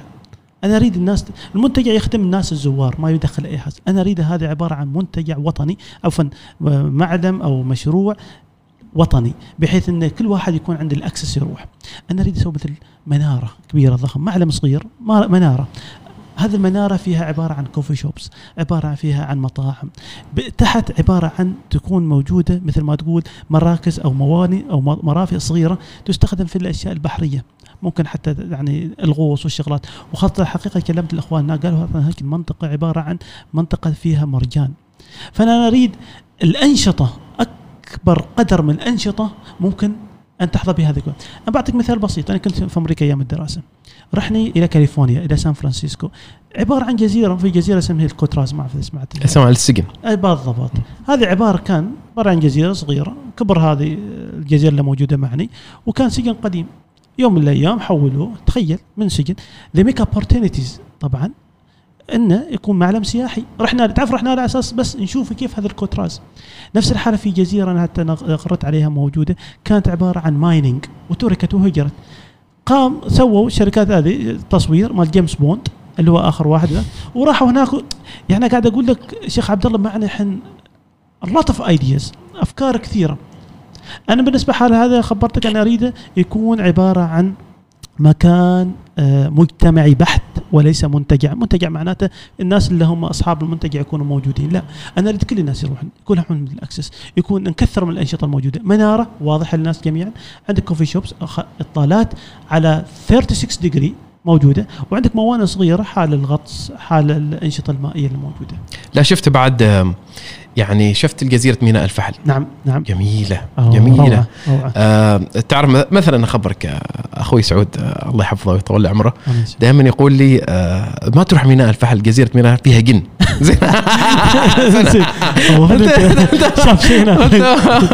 قلت ليش مو يعني قال في إشاعات كلام متداول. كذا يعني. خرابيط قال لي ما تروح ما تروح آه، عشان كذا ما فيها استثمارات لا هي محميه يعني قلت أنا نفسي أنت مثلا تسألني أنا أنا عبد الله ميناء الفحل وجزيرة اسمها جزيرة الفحل صحيح؟ أي نعم.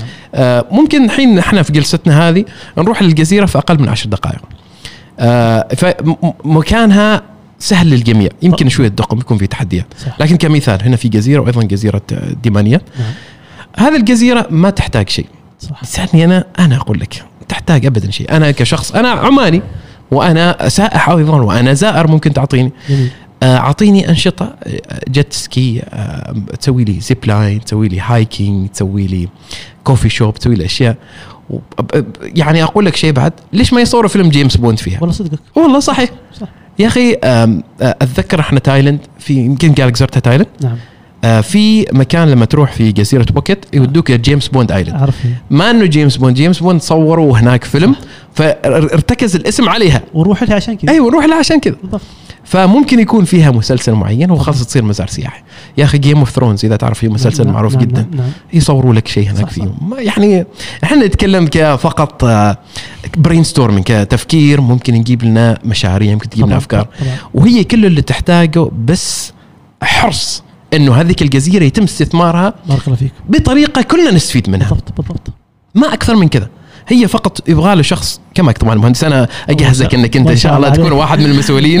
اللي- عن قدري يا شيخ فتعطيك الصلاحية إنك أنت الحين يا مهندس بدر عندك ثلاث سنوات هذه الجزيرة استثمر لي فيها أريد 50 شخص من رواد أصحاب المشاريع الصغيرة المتوسطة جميل أريد آه، فندق من درجة أربع نجوم أو أعلى جميل. أريد آه، موانئ أو أريد بساطة وأنا متأكد الناس بنفسها تستثمر طبعاً. حتى ما يحتاج أنت طبعاً. طبعاً. كمسؤول آه، طبعا تفرض عليهم ذي الآراء يعني أتفق معك مليون مرة ف يعني نحن نتكلم فرص هنا وأتوقع انه ممكن أشياء أفضل وبقدوه اقتصاديه أعلى ممكن لو يتم دراستها بطريقة مفصلة يعني. مثل ما قلت شيخ عبد الله في بداية حديثك هذه أمر شيء بسيط ما مكلف لكن إحنا نريد نفس الحالة التسهيلات من جهة المشرع. نريد تسهيلات كبيرة كبيرة كبيرة. الأفكار موجودة. إحنا بنطلع خارج الصندوق حتى في أفكارنا في أمورنا. فإذا وجد وجد التشريع المناسب ووجد الدعم ومن يأخذ بيد هل الاخوان الموجودين طبعا الحين عمان طبعا أعتقد نشتغل على الجانب السياحي لأبعد الحدود. نتكلم عن دول ثانية عايشة على السياحة. الحين دول فتحت كبيرة. الحين مثلا نتكلم عن أوكرانيا. الحين ما أعرف يمكن كل عمان مشيت أوكرانيا. شوف شيخ عبد الله ما- سبحان الله يعني ما الجو جو نفسه تقريبا إذا بتتكلم عن صلاة وشغلات هنا لكن فتحت ابوابها تركيا. أب يعني فتحت التسهيلات لأبعد الحدود. فقاعد أقول لك يا أخي شيخ عبد الله يعني إحنا نريد نفس الحالة استراتيجية سياحية بحتة. السياحة ما مجرد قلاع وزيارة أو حدائق إلى آخره. تتعدى هذه المرحلة. أنا جلست حقيقة رحت الشيخ مرة واحدة. وين؟ في في في في بريطانيا. أو بيت لا لا عفوا في في في سكوتلاند في سكوتلاند في عندك tunnels هناك آه آه عند القلعة. يقال إن هناك واحد ولد صغيرون مات من زمان وسوى صوت. تخيل شوف هذه بس روايات. أتذكر أنا حتى جلست مع واحد من آه مع واحد واحد من مستشارين وزارة التراث. حقيقة رجل ما شاء الله ضليع في فيقول لي لازم you have to make stories حال المكان. حتى لو تكذب قولهم قصص. الناس بتجي هناك. فعلا شيخ رحنا هناك ورحنا ال tunnel ورحنا خايفين. tunnel عبارة عن عبارة عن آه، آه، اسمه إيش يسمونه؟ ال tunnels هذا يسمونه انفاق انفاق. نفق. عبارة عن نفاق. رحنا ما سمعنا صوت صحنا يمكن واحد ما أعرف واحد من إخواني صرخ كي وخفني. بس قاعد أقول لك شوف تعنينا على موقع بسيط. عبارة عن نفق مهجور ما اعرف كم سنة. فما بالك عبارة عن معالم أقول لك جغرافية استثنائية معني. العلا وأنا غردت فيها علا عبارة عن صحراء منطقة بعيدة تم استثمار بالمناسبة الحين في في فيلم بيتم تصويره في العلا يعني في مدائن صالح في السعودية بارك الله فيك وحتى طبعا صاحب الجلالة لما راح طبعا زيارته الاستثنائية للمملكة العربية السعودية راح إلى العلا ما راح على الرياض ولا راح على عفوا نيوم. نيوم نيوم. عفوا راح نيوم نيوم. نيوم, نيوم. لاسباب طبعا perspective أكثر من محور فقاعد نقول إحنا نفس الحال الجانب السياحي يعطى أولويات أكبر. يعني الج... ال... ال... ال... أنا أعتقد القادم هو السياحة وليس البترول ولا الصناعات. حن ما, ما نملكه الشيخ عبد الله الحين حاليا. من معالم لا توجد في دول ثانية. طبعا هل هالعباره الناس يتغنوا بها دائما. صحيح سمعناها كثير. وأنا تعبت من كثر ما أقول. أيوه. صحيح أيوه. صحيح. لكن ما هو المشكلة؟ ما أعرف طبعا. لكن أنا قاعد أقول لك إحنا ممكن نخلق بيئة سياحية. إيش الصعوبة إنه عندك فكرة وتوصل للتطبيق يعني أنت كمهندس خلينا. نتكلم خلينا إحنا الأشياء الجفرنس أو الحوكمة هذه نعم. أنا وأنت ما لنا فيها إحنا ما, ما. موظفين يعني صحيح. فيها فإذا أنت كشخص أنا أقول لك مهندس أنت معماري نعم. أريد أبني شاليه بطريقة كله زقاق نعم. ما أريد ولا طابوقة نعم. كمثال فقط نعم فكرة إلى اليوم توقعك إلى توصل إلى انتهاء مشروع. سنة؟ سنتين؟ ثلاثة؟ أسوأ سيناريو. والله كثير. كثير. خمس سنوات. شفت ليش؟ ه- هذا شوف الحين أنت تتكلم كمهندس في حرفتك اللي كما يقولوا your bread and butter اللي, اللي, اللي, اللي تاكل وتعيش منها يعني. صحيح. فأي مداخل وأي مخارج وأي استفسارات وأي أسئلة فنية أنت عندك عنها المعلومات. طبعا. نتكلم عن تجارب واقع. وليس ما نتكلم من نظريات حقيقة. أنا عندي مشاريع في السياحة. يعني جلسة أش ما أشهر سنوات. أنا ما أريد اتدخل كثير في الجانب الجفرمنت والحكومة وال. والتشريعات والمواصفات والبروسيس لكن أنا قاعد أنا أقول نفس الحالة. أعتقد المرحلة القادمة مرحلة استثنائية حال الجميع. أنت شفت الوضع شيخ؟ موضوع الامبلويمنت ريت قاعد يطلع فوق. الحين هذا مجرد مشاريع سياحي تعال مشروع سياحي بسيط حتى لو كوفي شوب يوظف اثنين ثلاثة. عماني شغلة وظيفة ومر- وناس قاعد تشتغل. وحين يؤلمني لما نشوف مشاريع سياحة يعني هذاك اللي نزل تغريده أنا ما أعرف صراحة اللي هي مال آه، النزل مال آه، مال مسفات. عبري. حقيقة آلمني أنا ما أعرف حقيقة. كلنا كلنا بالضبط. كلنا حقيقة. يعني هذا مشروع جميل وريال قاعد يشتغل عليه وعايش عليه.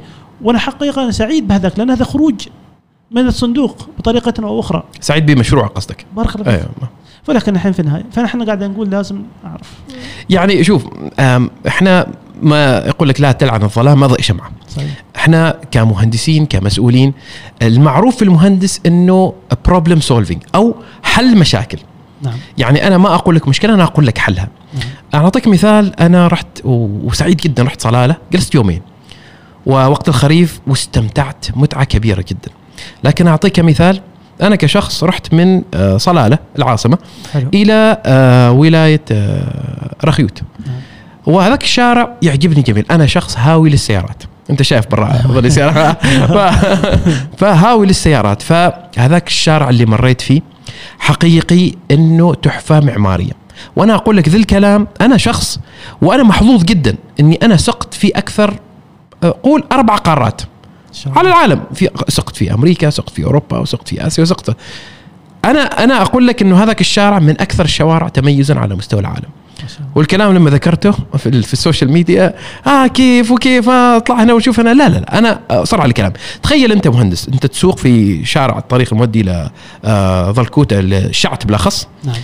أنت تمشي منطقة خضراء على مد بصرك. يا الله. شوارع جميلة ونشوفني أنا تسألني عن الشارع. أنا أعرف الشارع ال compaction وال levels والأشياء وال- والسهولة. ما عشان كذا لأنه أنا سيارتي نازلة واجد. آه نعم. فأنا بيني وبين الأرض صبعين. فأي شيء في الشارع تراني بحس فيه يعني. فشفت جودة الشارع. ما شاء الله. شفت ال ال ال أنت تطلع بالجبل وأنت تنزل يمين يسار نزل شارع جميل. أو أنت ماشي تشوف السحاب. انت انت انت فوق السحاب. تشوف السحاب تحتك تمشي عند قرف بحري تحتك الأمواج تلطم وما شاء الله شيء جميل. آه آه أنا آه، درست في سكوتلاند نعم. وسكوتلاند معروفة بذي الأقراف هذه الموجودة الجميلة الجميله فجيت وأشوف ذا المكان ما ينقصه شيء. أنت الحين في الشارع اللي مودي إلى شعت تقريبا 90 كيلو حسبتها بالسيارة. نعم. 90 كيلو بغيت coffee shop. بغيت آه، مطعم بغيت شيء كذا تمنيت تمنيت إنه حقيقي انه يكون شيء من الخدمات في الطريق وأنا الله لأني آه، شوف آه، السائح هو ماشي لازم تاخذ منه فلوس. طبعا. أنا سائح أنا سائر. تو أنت أنا رايح المصنعة. أنا طريقك المصنعة. بتوقف آه، بدر بتعبي بترول. صحيح. بتأخذ لك سندويشتين. صح. تأخذ قه- قهوة. ال destination هي أو ال- ال- ال- الهدف مالك هو المصنعه صح. لكن في طريقك أنت نميت المحطات نميت. المطاعم نميت المقاهي ففي شيء اسمه التأثير الغير مباشر. والتأثير المباشر مضبوط. كمثال أنت بتروح المصنعة تستأجر ميلينيوم. ما أعرف أنت ميلينيوم آه، يعطوكم بلاش ما المصنعه أنت غيرها معكم فتروح فتروح المصنعه الدستنيشن أو الهدف مالك المصنعه لكن أنا كشخص آه، كم- ك ك كتطوير سياحي أنا وجب علي أنت كسائح إنك تدفع للبترول تدفع حتى الترو- الترول ال- ال- اللي تدفع لاستخدام الشارع في اوروبا في أوروبا دول. تدفع لاستخدام الشارع. مضبوط فوأنت ماشي أنا آخذ منك مبلغ مبلغ حتى ريال نص ريال ريال نص ريال نص ريال. بهذه الطريقة أنت تنعش ما قطاع السياحة.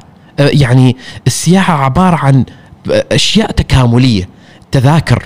البترول تأجير سيارات بالضبط. المطاعم التوح... ال... ال... ال... ال... الأشياء المزارات السياحية المعروفة. فكل هذه تنميها وأنت ماشي. بالضبط. فذاك الطريق فيه صلالة أنا متفائل جدا وأنا ذكرته في أكثر من مرة. أبغى أبغى أبغى نتيجة أبغى مش حد بس. أبغى حد يشيل الكونتينر ولا ترولي ويسويه هناك وأروح هناك عنده. وبجلس له جلسة يعني. والله يا شيخ عبد الله كذا. أنت طبعا أنا شيخ أنا أنا ثلاث شوارع حقيقة دائما أتمنى يتم تطويرا وطبعا طرحه لما ذكر موضوع اللي هو دبا خصب ما ونزلت تغريدة حقيقة. أنا رحت بنفسي من وادي ال- الحلو أعتقد أو آه، إلى إلى دبا البيعة إلى ال- المنتجع. ف جميل. ف- انفاق وجبال وغيره شيخ تطلع على منظر غير طبيعي. هذا قارنته ب highway رقم واحد. ما أعرف إذا رحت في أمريكا. في كاليفورنيا. في واحد اسمه highway رقم واحد. أول أول highway. اللي يربط بين الشرق لا والغرب. لا. هذا موجود على البحر. أيوه. نفس الفكرة. على البحر رحنا ضربنا خط ذاك من سان فرانسيسكو. عشان نشوف highway رقم واحد. حقيقة منظر جميل على cliff جبل على يمينك على يسارك cliff على بحر وماشي. هذا موجود في عمان. موجود أنا أقول لك موجود في في في في مسندم بشكل واضح وموجود نفس الحالة في في في صلاة مثل ما. تفضلت. أعتقد معالم موجودة معنا إحنا ما ينقصنا أي شيء. ينقصنا مع وضع استراتيجية. حتى الاستثمار الخارجي ما لازم الحكومة إحنا الحين لازم التوجه الآخر يكون عبارة عن استثمارات خارجية. الحكومة خلاص جزاها الله بخير تكون المشرع وتكون هي الفاسيليترز. بس المشرع عن يعني المستثمرين موجودين. مبالغ موجودة مثل ما تفضلت الناس قاعدة تستثمر برا فهذه موجودة. فحقيقة أنا أتمنى مثل ما تفضلت أنت هذه عبارة عن أموال تحصد بطريقه غير مباشرة. وما تكلف شيء. لا هي بس إحنا نتكلم والله من غيره وأنا متأكد. أنت مهندس نفس الشيء تتكلم من غيره ونتمنى إنه نحصل دائما الافضل يعني نحن كانت فرصة هذه السنتين اللي هي الغلق واللوك داون وغيره نعم. نعم. فرصة لتنمية السياحة الداخلية قدر الإمكان لأنه نحن ملزمين إنه ما نسافر فكانت البنى التحتية لجميع القطاعات السياحية وجب علينا أن تنمى بقدر كبير من آه، يعني الاستثمارات والخدمات وغيره من الأشياء وشفنا حقيقة مجموعة من آه، الاستثمارات لكن نحتاج أكثر ونبغى أفضل ونبغى الأكبر. وإحنا ما ينقصنا أي شيء. يعني أنت مهندس مثلا حقيقة وأنا اقولها آه، من من الكفاءات الكبيرة في عمان ويعني نتمنى إنه نشوف أشياء وطرق أكثر لاستثمار مواهبك. يعني آم، ما شاء الله عليك أنت نشط كثير في تغريدات في تويتر. شفتك مرة تتكلم عن المنتجعات الصحية في الجبل الأخضر. نعم. وكنت أفكر فيها من فترة طويلة هذه فكرة المنتجعات لأن مثلا آه، حسيت آه، كان واحد من ال- المعارف الأصدقاء عنده مشكلة في الوزن وصار عنده مشكلة الضغط والسكر وغيره وقالوا إنه يودوه إلى منتجع صحي في الصين نعم. الحين فكرت فيها ليش ما يمنع يكون معنا في الجبل الأخضر بالضبط شيخ كل شيء موجود إيش تبغى في الجبل الأخضر عشان تسوي منتجع صحي كذا؟ يعني هذا النيش ماركت هذا اللي تعرف إذا أنا أفهم شوية في السياحة وأنا ما أقول لك إني أنا أفهم الجميل لما تأخذ لك شخص يجي عندك ويستأجر مثلا أسبوعين. أنت ضمنت تشغيل لمدة أسبوعين ما كما مثلا فندق يوم فاضي يوم موجود يوم فاضي يوم موجود. فكما ذي المنتجعات الصحية إذا موجودة في الجبل الأش- في الجبل الأخضر أنت تتكلم مثلا فقط كمثال فقط أتكلم من من مخي 50 آه، سرير. فأنت لما يجي الشخص يستأجر يستأجر على أسبوعين. صح. هذاك الشخص اللي قلت لك راح الصين عشان يعالج مشكلة وزنه سكن شهرين. ما شاء الله. شهرين في الصين لأنه آه، الكوليسترول والضغط وغيره صارت آه، يعني عواقب سيئة ورجع ضاع آه، خسران 44 كيلو. ما شاء الله. نفس المنتجع ممكن يتم تطبيقه طبعاً. في الجبل الأخضر. بكل بساطة يعني. طبعا. أنا أول واحد أشارك. معاذ ترى مهندس راجع الحين في كرة القدم وأمس لاعب. و- أنت قاعد آه، لعب كرة قدم وما رد على التليفون ثرا- آه، ثلاث أيام. ما المشكلة أنا أنا شوية جالس أتخيل أشوف آه، جزيرة ميناء الفحل في- آه، في واحدة من المسلسلات والله جيمس بوند. أيوه. والله والله مزاح لكن والله تمشي. طبعاً. والله العظيم تمشي. طبعاً. حقيقة يعني. وأنت عمي أقول لك. اوستن مارتن وعليها صواريخ وتركب وتركب الجبل الأخ- الجبل آه، اسم الجزيرة وعلى الجانب كذا. فقر وطلع. ما هذا شوفك تتحارس مو عندك. جيب. والله أشوفك تدور شيء كانك عندي هدية. جابي لك سربرايز يا مهندس شيخ. أنا ما- فاجأته، ما تكلمني كذا أنا. اتفاق يا شيخ. هذا يا مهندس آه، أخواننا من ولاية بهله رواد أعمال. جزاه الله خير. آه، رتبوا مشروع اسمه عبق العود. وأصروا أن نهديك ذي الهدية. والله قالوا مهندس بدر هدابي معنا جزاك الله خير. لازم تعطيه ذي الهدية. هي عبارة عن برج ما شاء الله. من أبراج قلعة بهله جميل. مسواه بخشب المانجو. ما شاء الله. ومصمم آه، يعني تصميم جميل وصناعة عمانية. وعبارة عن آه، مجمر للعود وأشياء حلوة إن شاء الله بتعجبك يعني. ما شاء الله. هذه. من قلعة بهله والتراث شكرا في شكرا جزيلا. للاخوان ولكم يا شيخ. تستاهل تستاهل. يا الله يعطيك العافية. إحنا إحنا قطعنا السالفة عشان أنا والله سعيد يا أخي. جزاك الله خير. أحسنت يا أخي. فبعدنا مهندس ترى ورانا موضوع موضوعين شوية نخلصهم عشان نطلق لك عشان تروح على الشباب. ترى نصور إحنا في وقت الحجر. يمكن يشوفون الشباب بعد ما خلص الحجر و... وما عرفوا إيش يعني لوك داون إيه، غير تغيرت الأوضاع. الله. آه مهندس إحنا أبغى أكلمك عن موضوع آه يعني موضوعين سريعات وإن شاء الله. أنا أطلق لك إن شاء الله. لا خذ راحتك شيخ. في موضوع فحص التربة. نعم. في يوم من الأيام انتبهت إنه يعني نتكلم آه، إنه فحص التربه التربة شيء أساسي جدا. أنا مثلا هذا البيت اللي نصور فيه نعم. لما كنت جاي أبنيه خلاص طلعت موافقات طلعت التصاريح طلعت كل شيء. قلت خليني أفحص التربة. الاحتياطا فحص التربة 200 300 ريال ما, ما مكلف صحيح. مقارنة بسعر بيت يعني. آه، فتفاجأت انه عندي التربة يسموها ال expansive soil. معروفة. أو التربة يسموها بالعمان انتفاخية. انتفاخية. أو الصبخة بالعمان يسموها. إنزين هذه التربة إيش يسموها؟ كما البراتا تحط لها ماي وتنتفخ. صحيح. فإذا كانت التربة موجودة عندك يصير شيء في البيت اسمه differential settlement صح. معناته إنه واحدة من الأعمدة ترتفع أو تنزل مليمترات فقط عن العمود الآخر. صح. فيصير لك crack من أول إلى إلى يوم القيامة يطلع لك ال crack فشفنا هذه المشاكل في مبنى كلية الزراعة في جامعة سلطان. نعم. قصة مشهورة كثير. ومبنى آخر أيضا في الدقم آه، وكانت فيه خسائر كبيرة. طبعا. بس فقط لو كان فحص التربة بطريقة مكثفة. عاد الحين أنا أطلق لك مهندس وأنت أعطينا عاد. لأن أنت أدرى عني وأصريت على هذا الموضوع كثير يعني. حتى قررت مرة إنه لازم يحطوا إلزامية عليها طبعا شيخ. بالنسبة حال طبعا التربة أنا بقول لك شيخ عبد الله معظم مشاكلنا وال crackات بسبب مشكلة التربة. أنا أقول لك أعطيك 80% أنت civil engineer عارف مشكلة التربة والدفان. وقد ماشي مشكلة مع التصميم إحنا معنا over designs لما تتكلم عن تصميم over design موجودات شيخ. فعموما أنا أرجع مرة ثانية للكود العماني وهذا طبعا هذه ما أول مرة هذا يعتبر يمكن أك- عاشر منبر أنادي فيه بالكود العماني. الكود طبعا هو يعطيك اللي هو أعل أقل آه، درجة مواصفات يعني اللي تعطيك المبنى سليم من الناحية الإنشائية سليم من الناحية المعمارية سليم من الناحيه آه، الصحية ويكون ملائم حال البيت. موضوع اللي هو طبعا فحص إحنا الكود العماني هو ال British Standard نتبع. للأسف لا. عبارة عن خريطة شوف اللي نتبع إحنا عبارة عن كود مشوه. عبارة عن خليط من الكود البريطاني اللي هو ال BS 8110 وأنت و ACI الأمريكي الأمريكي. وعندك مجموعة من التعاميم. هنا هذا جانب الجانب معني سبع مشرعين تخيل. عندك وزارة بلدية مسقط وزارة البلديات الحين الداخلية عندك بلدية ظفار كل واحدة طبعا عندك آه، وزارة السياحة عندك وزارة التراث عندك بلدية بلدية صحار المشرعين مختلفين في كل مكان. عموما نرجع مرة ثانية لموضوع التربة. التربة طبعا لازم تكون إلزامية. إذا وثقت الكود فهو إلزامي. هي ما قضيه بس مشكلة الشيخ عبد الله مشكلة ال crack وال settlement اللي بيصير. توفير غير طبيعي للحديد. لما تروح تسوي طبعا تعرف ال bearing capacity اللي هو طبعا خلينا نقول حل الإخوان المسلمين. استيعابية للتربة. بالضبط. يعني أنت الحين لو عرفت إن هذا قوه استيعابيه للتربة مثلا عد- كبيرة ما دام تحت حديد وايد.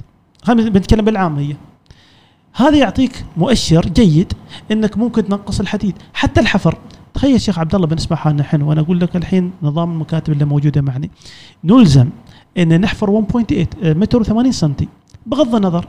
فمصنعه منطقة ساحلية منطقة جبلية منطقة يعني استوائية منطقة رملية وات يا أخي تخيل دقاق يضرب مدة 10 أيام عشان يوصل 1.8 وهو ما يحتاج لأن البيرن كباسيتي يمكن أو يمكن بتحتاج عمق بسيط حل قواعد فهي جانب نفس الحالة اقتصادي. وأتكلم عن حديد الحين والارتفاع هذا. يا أخي أنا أتمنى طبعا من هذا المنبر ومنابر كثيرة انه يجب ع- وضع عمل تصحيحي لموضوع اللي هو الكود. أو على الأقل يا أخي إلزام. إلزامني في كل المشاريع. تعرف من تلزم؟ يلزم مؤنس مشاريع التجارية. حتى لو طابق واحد load bearing أو لازم تسوي لأنه تجاري. كلمة تجاري. فأنا أنصح الجميع حقيقة. هي هي قضية ما هي شيخ شيخ عبد الله. حتى لو بفحص تربه تلزم إنك تحط في في التصميم قوة التربه 150 كيلو نيوتن على كل متر مربع متر مربع. وهذا خطأ. هذا 150 معناته إحنا نعامل كل الأراضي أنها تعبانة. خلينا نتكلم بالعامية. يعني ارض ضعيفة. بين كباسيتي مالها ضعيف زين يا أخي عندك المسندم عندك تتكلم عن آه، داخلية. يا أخي قاعد تحفر جبل توفر هني. عملية الحفر توفر كميات كبيرة من الحديد اللي موجودة. هذا من الجانب الاقتصادي. الجانب الإنشائي و... وسلامة الجانب الإنشائي نفس الحالة جدا مهم الحين ما نعرف إيش التربه اللي نصممها تخيل وهذا بعد مشكلة ثانية اللي هو النظام العشري إنه يتحمل ال... يتحمل المقاول الاستشاري هذا نتكلم فيه شيخ. تخيل مثلا أنت ما لزمت رحت سوى الاستشاري خبر الم... صاحب البيت إنه لازم تسوي فحص تربة. قال لك ما أريد أدفع 200 300 ريال. ما تم اعتماد خرائط نعم تم اعتماد. أوكي خلاص بدينا مثل ما تفضلت قد تكون ال expansive soil هذا اللي موجودة. أو أو يكون عندك water table high اللي هو مستوى الماء عالي. وهذا اللي موجود في الأنصب وسبب خسائر الناس كثيرة. لأن ما عندك أي مؤشر ما عندك. أنت كأنك الحين قاعد تحفر في شيء ما تعرفه. وهذا سبب إشكالية كبيرة في المبنى بعدين بعدين. نتكلم هذا صار اللي صار صار الستلمنت شيخ محمد. وتم شيخ عبد الله وتم رفع قضية. تعرف أنت ضمان العشري معناته إنك تعوض المبنى.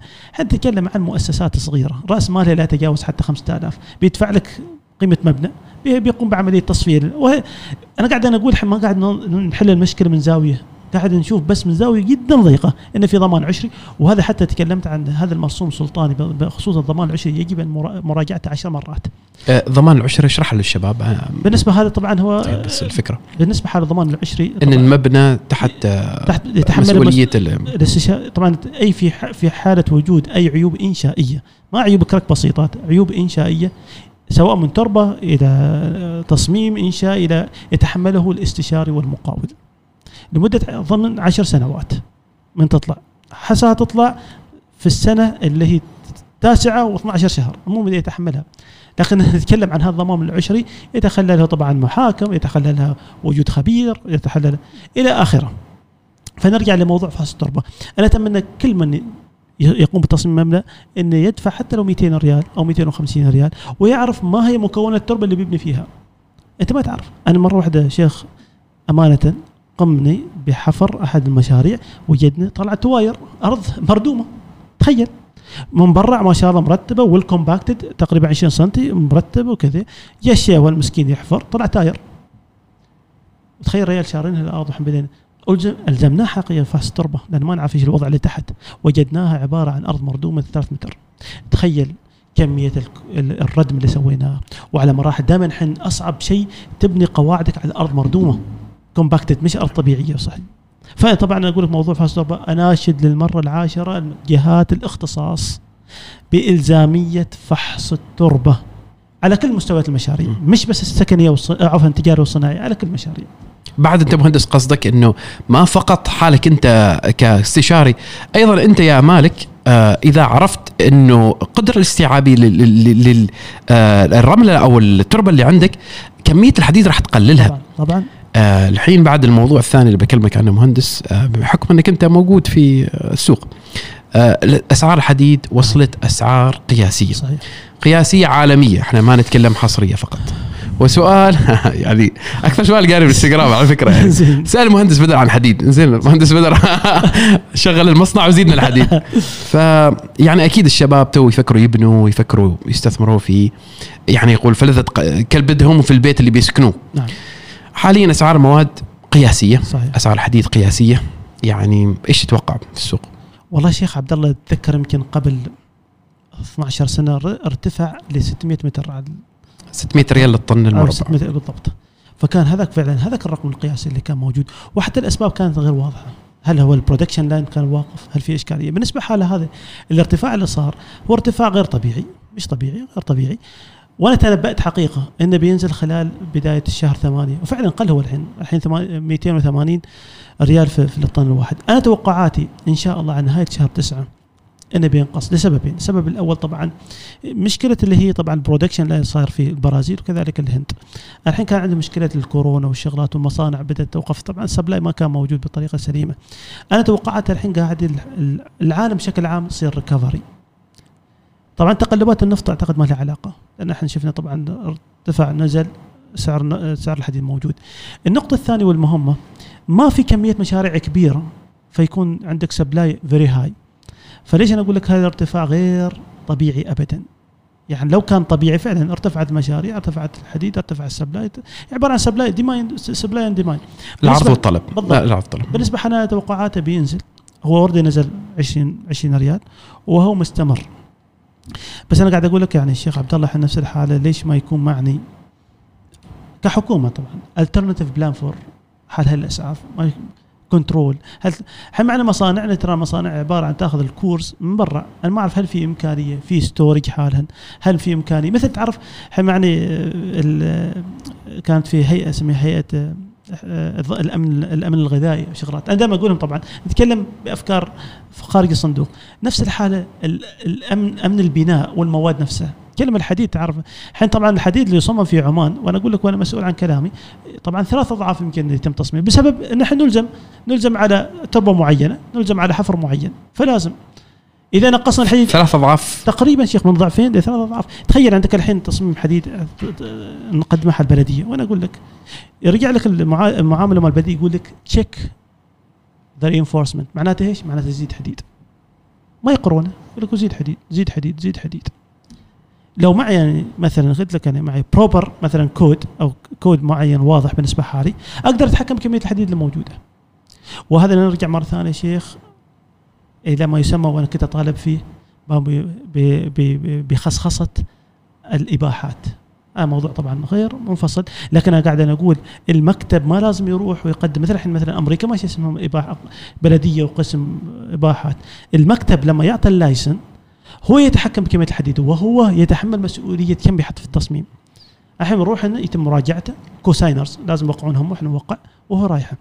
فلما يكون أنا مكتب وأنا confident أنا والله مرة واحدة في confident أتذكر مرة واحدة نزلت تغ- تغريدة حقيقة إن واحدة من الأعمدة ما نحتاج يكون عمود في هذه المنطقة والزمنا بعمل عمود.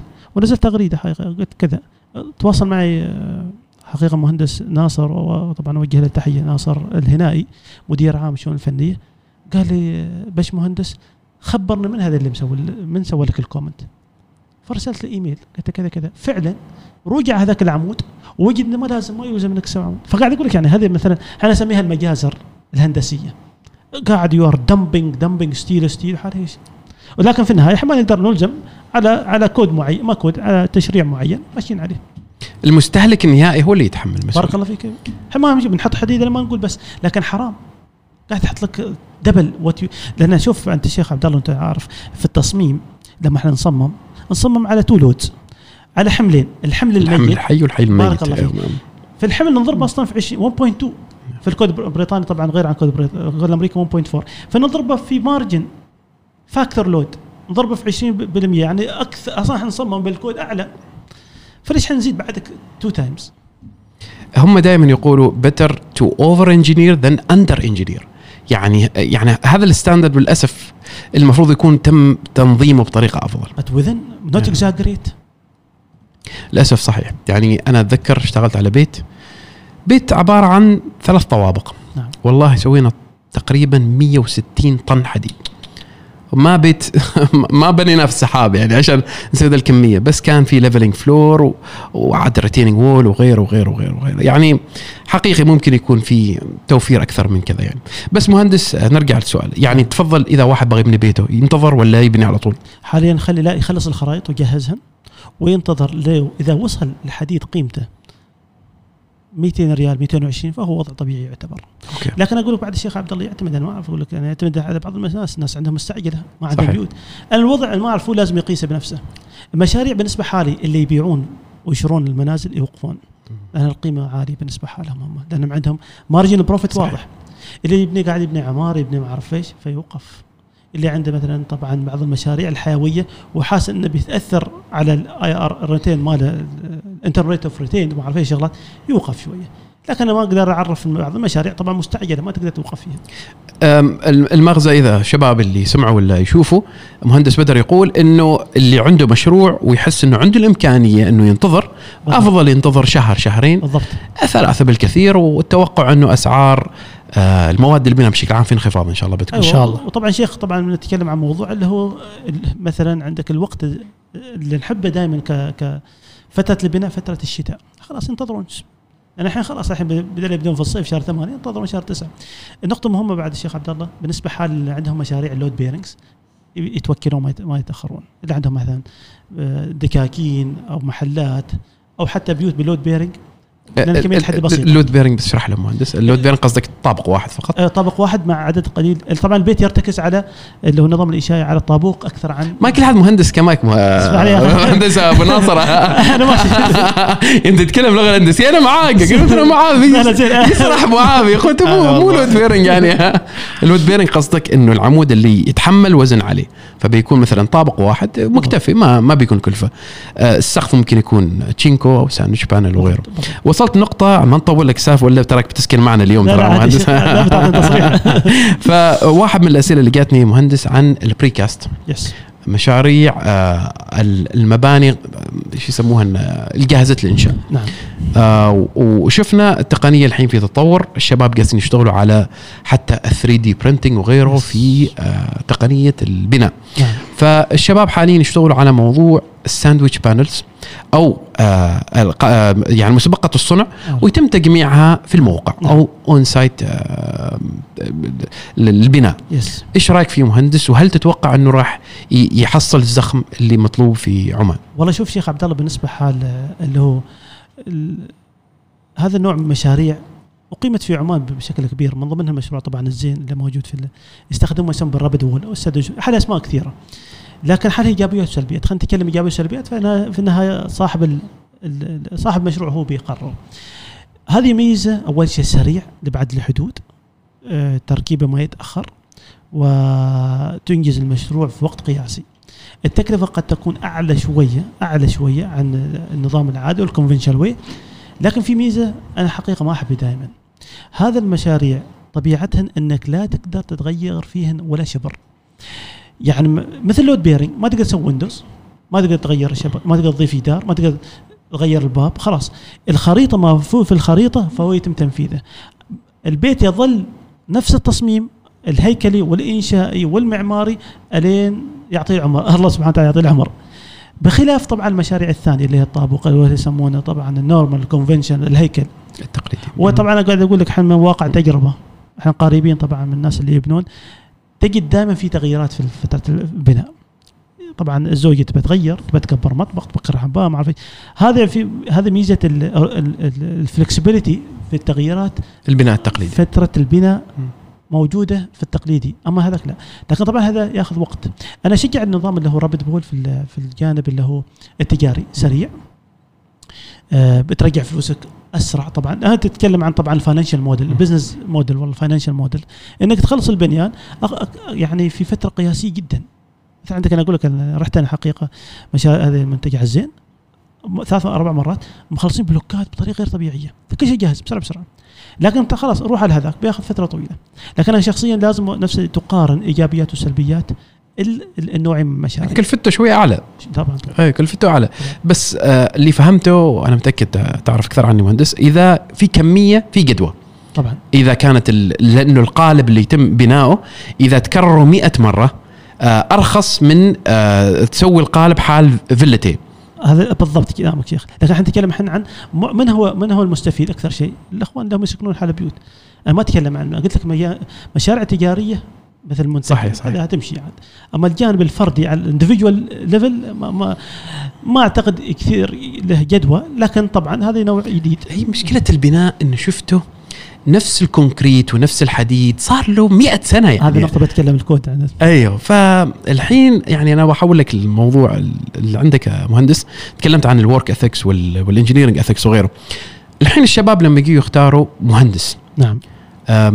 انت والشباب كلهم اللي يستمعوا لك انت businessman وانت client وانت آه، أيضا آه، تستثمر في بيوت وغيره وتبني بنفسك يعني. نعم. حالك مع حال بيتك انت. يعني ما أعرف عاد بيكون في تحديات. ما أحب مقاولات فموضوع اختيارك للاستشاري. نعم. يعني انت في مو- مو- موضوع وضع مميز انك انت في كل الأطراف موجود. نعم. لما تجي ككلاينت تختار الاستشاري ولا تختار المقاول؟ ولما تختار الاستشاري إيش اللي تدور فيه بالأخص؟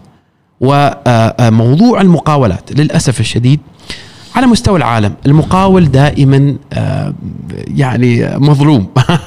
أنا أتكلم كمقاول واتكلم كباني أتكلم ككلاينت لأنه دائما في ظلم. في آه آه إنه هذا بياخذ علي هذا مكلف هذا كذا كذا كذا كذا. آه فلازم تكون حذر جدا في الاستشاره في في ال- في المقاول. صحيح. لكن أبغى أعرف وجهة نظرك مهندس لأنه الموضوع جدا مهم. حال الشباب اللي باغي يبدوا في مشاريعهم كانت تجارية أو كانت خاصة. بالنسبة حق اختيار السياره شيخ عبد الله طبعا جدا مهم. أعتقد معظم الناس أو الشريحة الكبيرة لما تبني بيتهم أعتقد مشروع العمر أعتقد المشروع الأكبر في حياتهم. تخيل قاعد ضخ 60 مرات الوحيد. الأغلب هم الوحيد بس. مساكين أيوه هم هذاك. فتخيل هذا ما عبارة عن مشروع هذا عبارة عن بيت حلم يتمناه الجميع. الأب الأز- كبدة. أيوه بالضبط. كلهم الأولاد. تخيل كلهم ينتظرون هذا البيت الحلم اللي الاستقرار المسكن. حتى ليش يسمونه مسكن؟ لأن سكنة فيه. فبالنسبة حال اختيار الاستشاره أعتقد أهم عن اختيار المقاول رقم واحد. وهني العكس طبعا. يدورون مقاول وحتى قيمة الخريطة بالنسبة لبعض الناس اللي موجودين يعتبر قيمة ورقية لا تتجاوز يعني لازم يكون طبعا نقص سعر وكذا وكذا وكذا. آه نتكلم مرة ثانية عن كيف تختار الاستشاري الصحيح. طبعا الحين في ظل وجود الانستغرام في ظل وجود آه طبعا وسائل التواصل الاجتماعي وإلى غيره فصارت عملية اختيار الاستشاري ما صعبة مثل اول لكن التسلسل هل تحسه صحيح أنه واحد يختار المقاول قبل الاستشارة؟ لا طبعا لا خطأ خطأ خطأ. لازم استشاره قبل. من هو يسوي الخريطة؟ من يسوي لك طبعا ال- التفاصيل المواصفات طبعا. وبناء يتم طبعا المقاول يقي- يقيم طبعا هذه الخريطة كم قيمتها إلى آخره. ي- آه، عبد الله لازم يحصل طبعا أول شيء يزور الاستشاري يحس كيف الاستشاري يجلس معه. هل هو فعلا مؤهل إنه يقوم بتصميم؟ لكن قبل لا يروح على الاستشاري أنا أتمنى نفس الحاله يكون الزبون أو العميل عنده جرعة معرفية بسيطة. الحين معظم اللي يجيك لا أنا ما أعرف دخل الاستشاري يسوي الخريطه هذا كلام صحيح. يا أخي لازم يكون عندك شوية اندكشن بسيط. ويقرا والحين وصولك للمعلومة صارت جدا, جداً سهل، صحيح. في. اليوتيوب ما أعرف فأنت لما تروح تكون جدا أنت قاعد تسوي challenge يعني مع مع مع مع المسمى الاستشاري. تجلس معه تشوف مدى معرفته للمادة اللي موجودة. هل أنت فعلا هذا فاهم ولا لا؟ أنت تقدر تقيمه في interview بسيطة. لا تروح له مباشره ما أعرف شيء ابدا. لازم يكون عندك على هذه نقطة. النقطة الثانية تشوف طبعا المشاريع اللي قام فيها. وبعدين جيد إنك تشوف ال feedback من الناس. نتكلم عن general feedback في ناس يحبون بدر الهدابي في ناس ماخذين موقف بدر الهدابي لكن زين جيد إنك تاخذ ال general feedback طبعا الاستشاري بالنسبة حالي بالنسبة حال الزبون هو عبارة عن معلم عبارة عن مثل ما تقول آه، صلة آه، هو أعتقد اللي بينقل بينقل أحلامك يترجم يترجم أحلامك اللي حاطينها في راسك إلى خريطة إلى واقع. وليس المقاول. المقاول طبعا هو آه، جانب غير معماري بحت مجرد هو عبارة أداة تنفيذية. فكيف يروح حل حل حل معماري؟ أنت من اللي يبني أحلامك هو الاستشاري هو اللي يفهم لك إيش تريد بالضبط. لكن قبل كل هذه السلسلة لازم أنت تكون عندك محضر فاهم إيش إيش البناء عارف المساحات عارف المواد عارف إيش بالضبط إيش تريد أنت بالضبط. أنا أنا واحد من الإخوان قال لي لا سوي لي أي خريطة. قلت له كيف أي خريطة يا ولد الحلال؟ ما يصير. أبي أجلس معك كم كم عدد الأسرة اللي موجودة عندك. أنا بديت عاد أسئلة. مثل الطبيب طبعا تاخذ تعطي تشخيص. أيوه تشخيص. قلت له يعني كم ميزانيتك؟ قال ميزانيتك كذا كذا. قلت له إيش تشطيباتك؟ كذا كذا كذا. أنا من ضمن القصص الغريبة يعني حقيقة. سويت خريطة حال واحد من الأخوان. وارتاح لي أمور طيبة وحسيت إني أبدعت. راح لك طبعا من ضمن الأشياء طبعا اللي هنا أتمنى طبعا الناس يأخذون في بالهم. شال سكتش وداه ما حرمته. حرمته معلمة. راحت الم- المعلمة وراحت هين المدرسة. صدقني شيخ عبد الله ياني بعد يومين تعرف ياي شوي شوي ومستحي مني.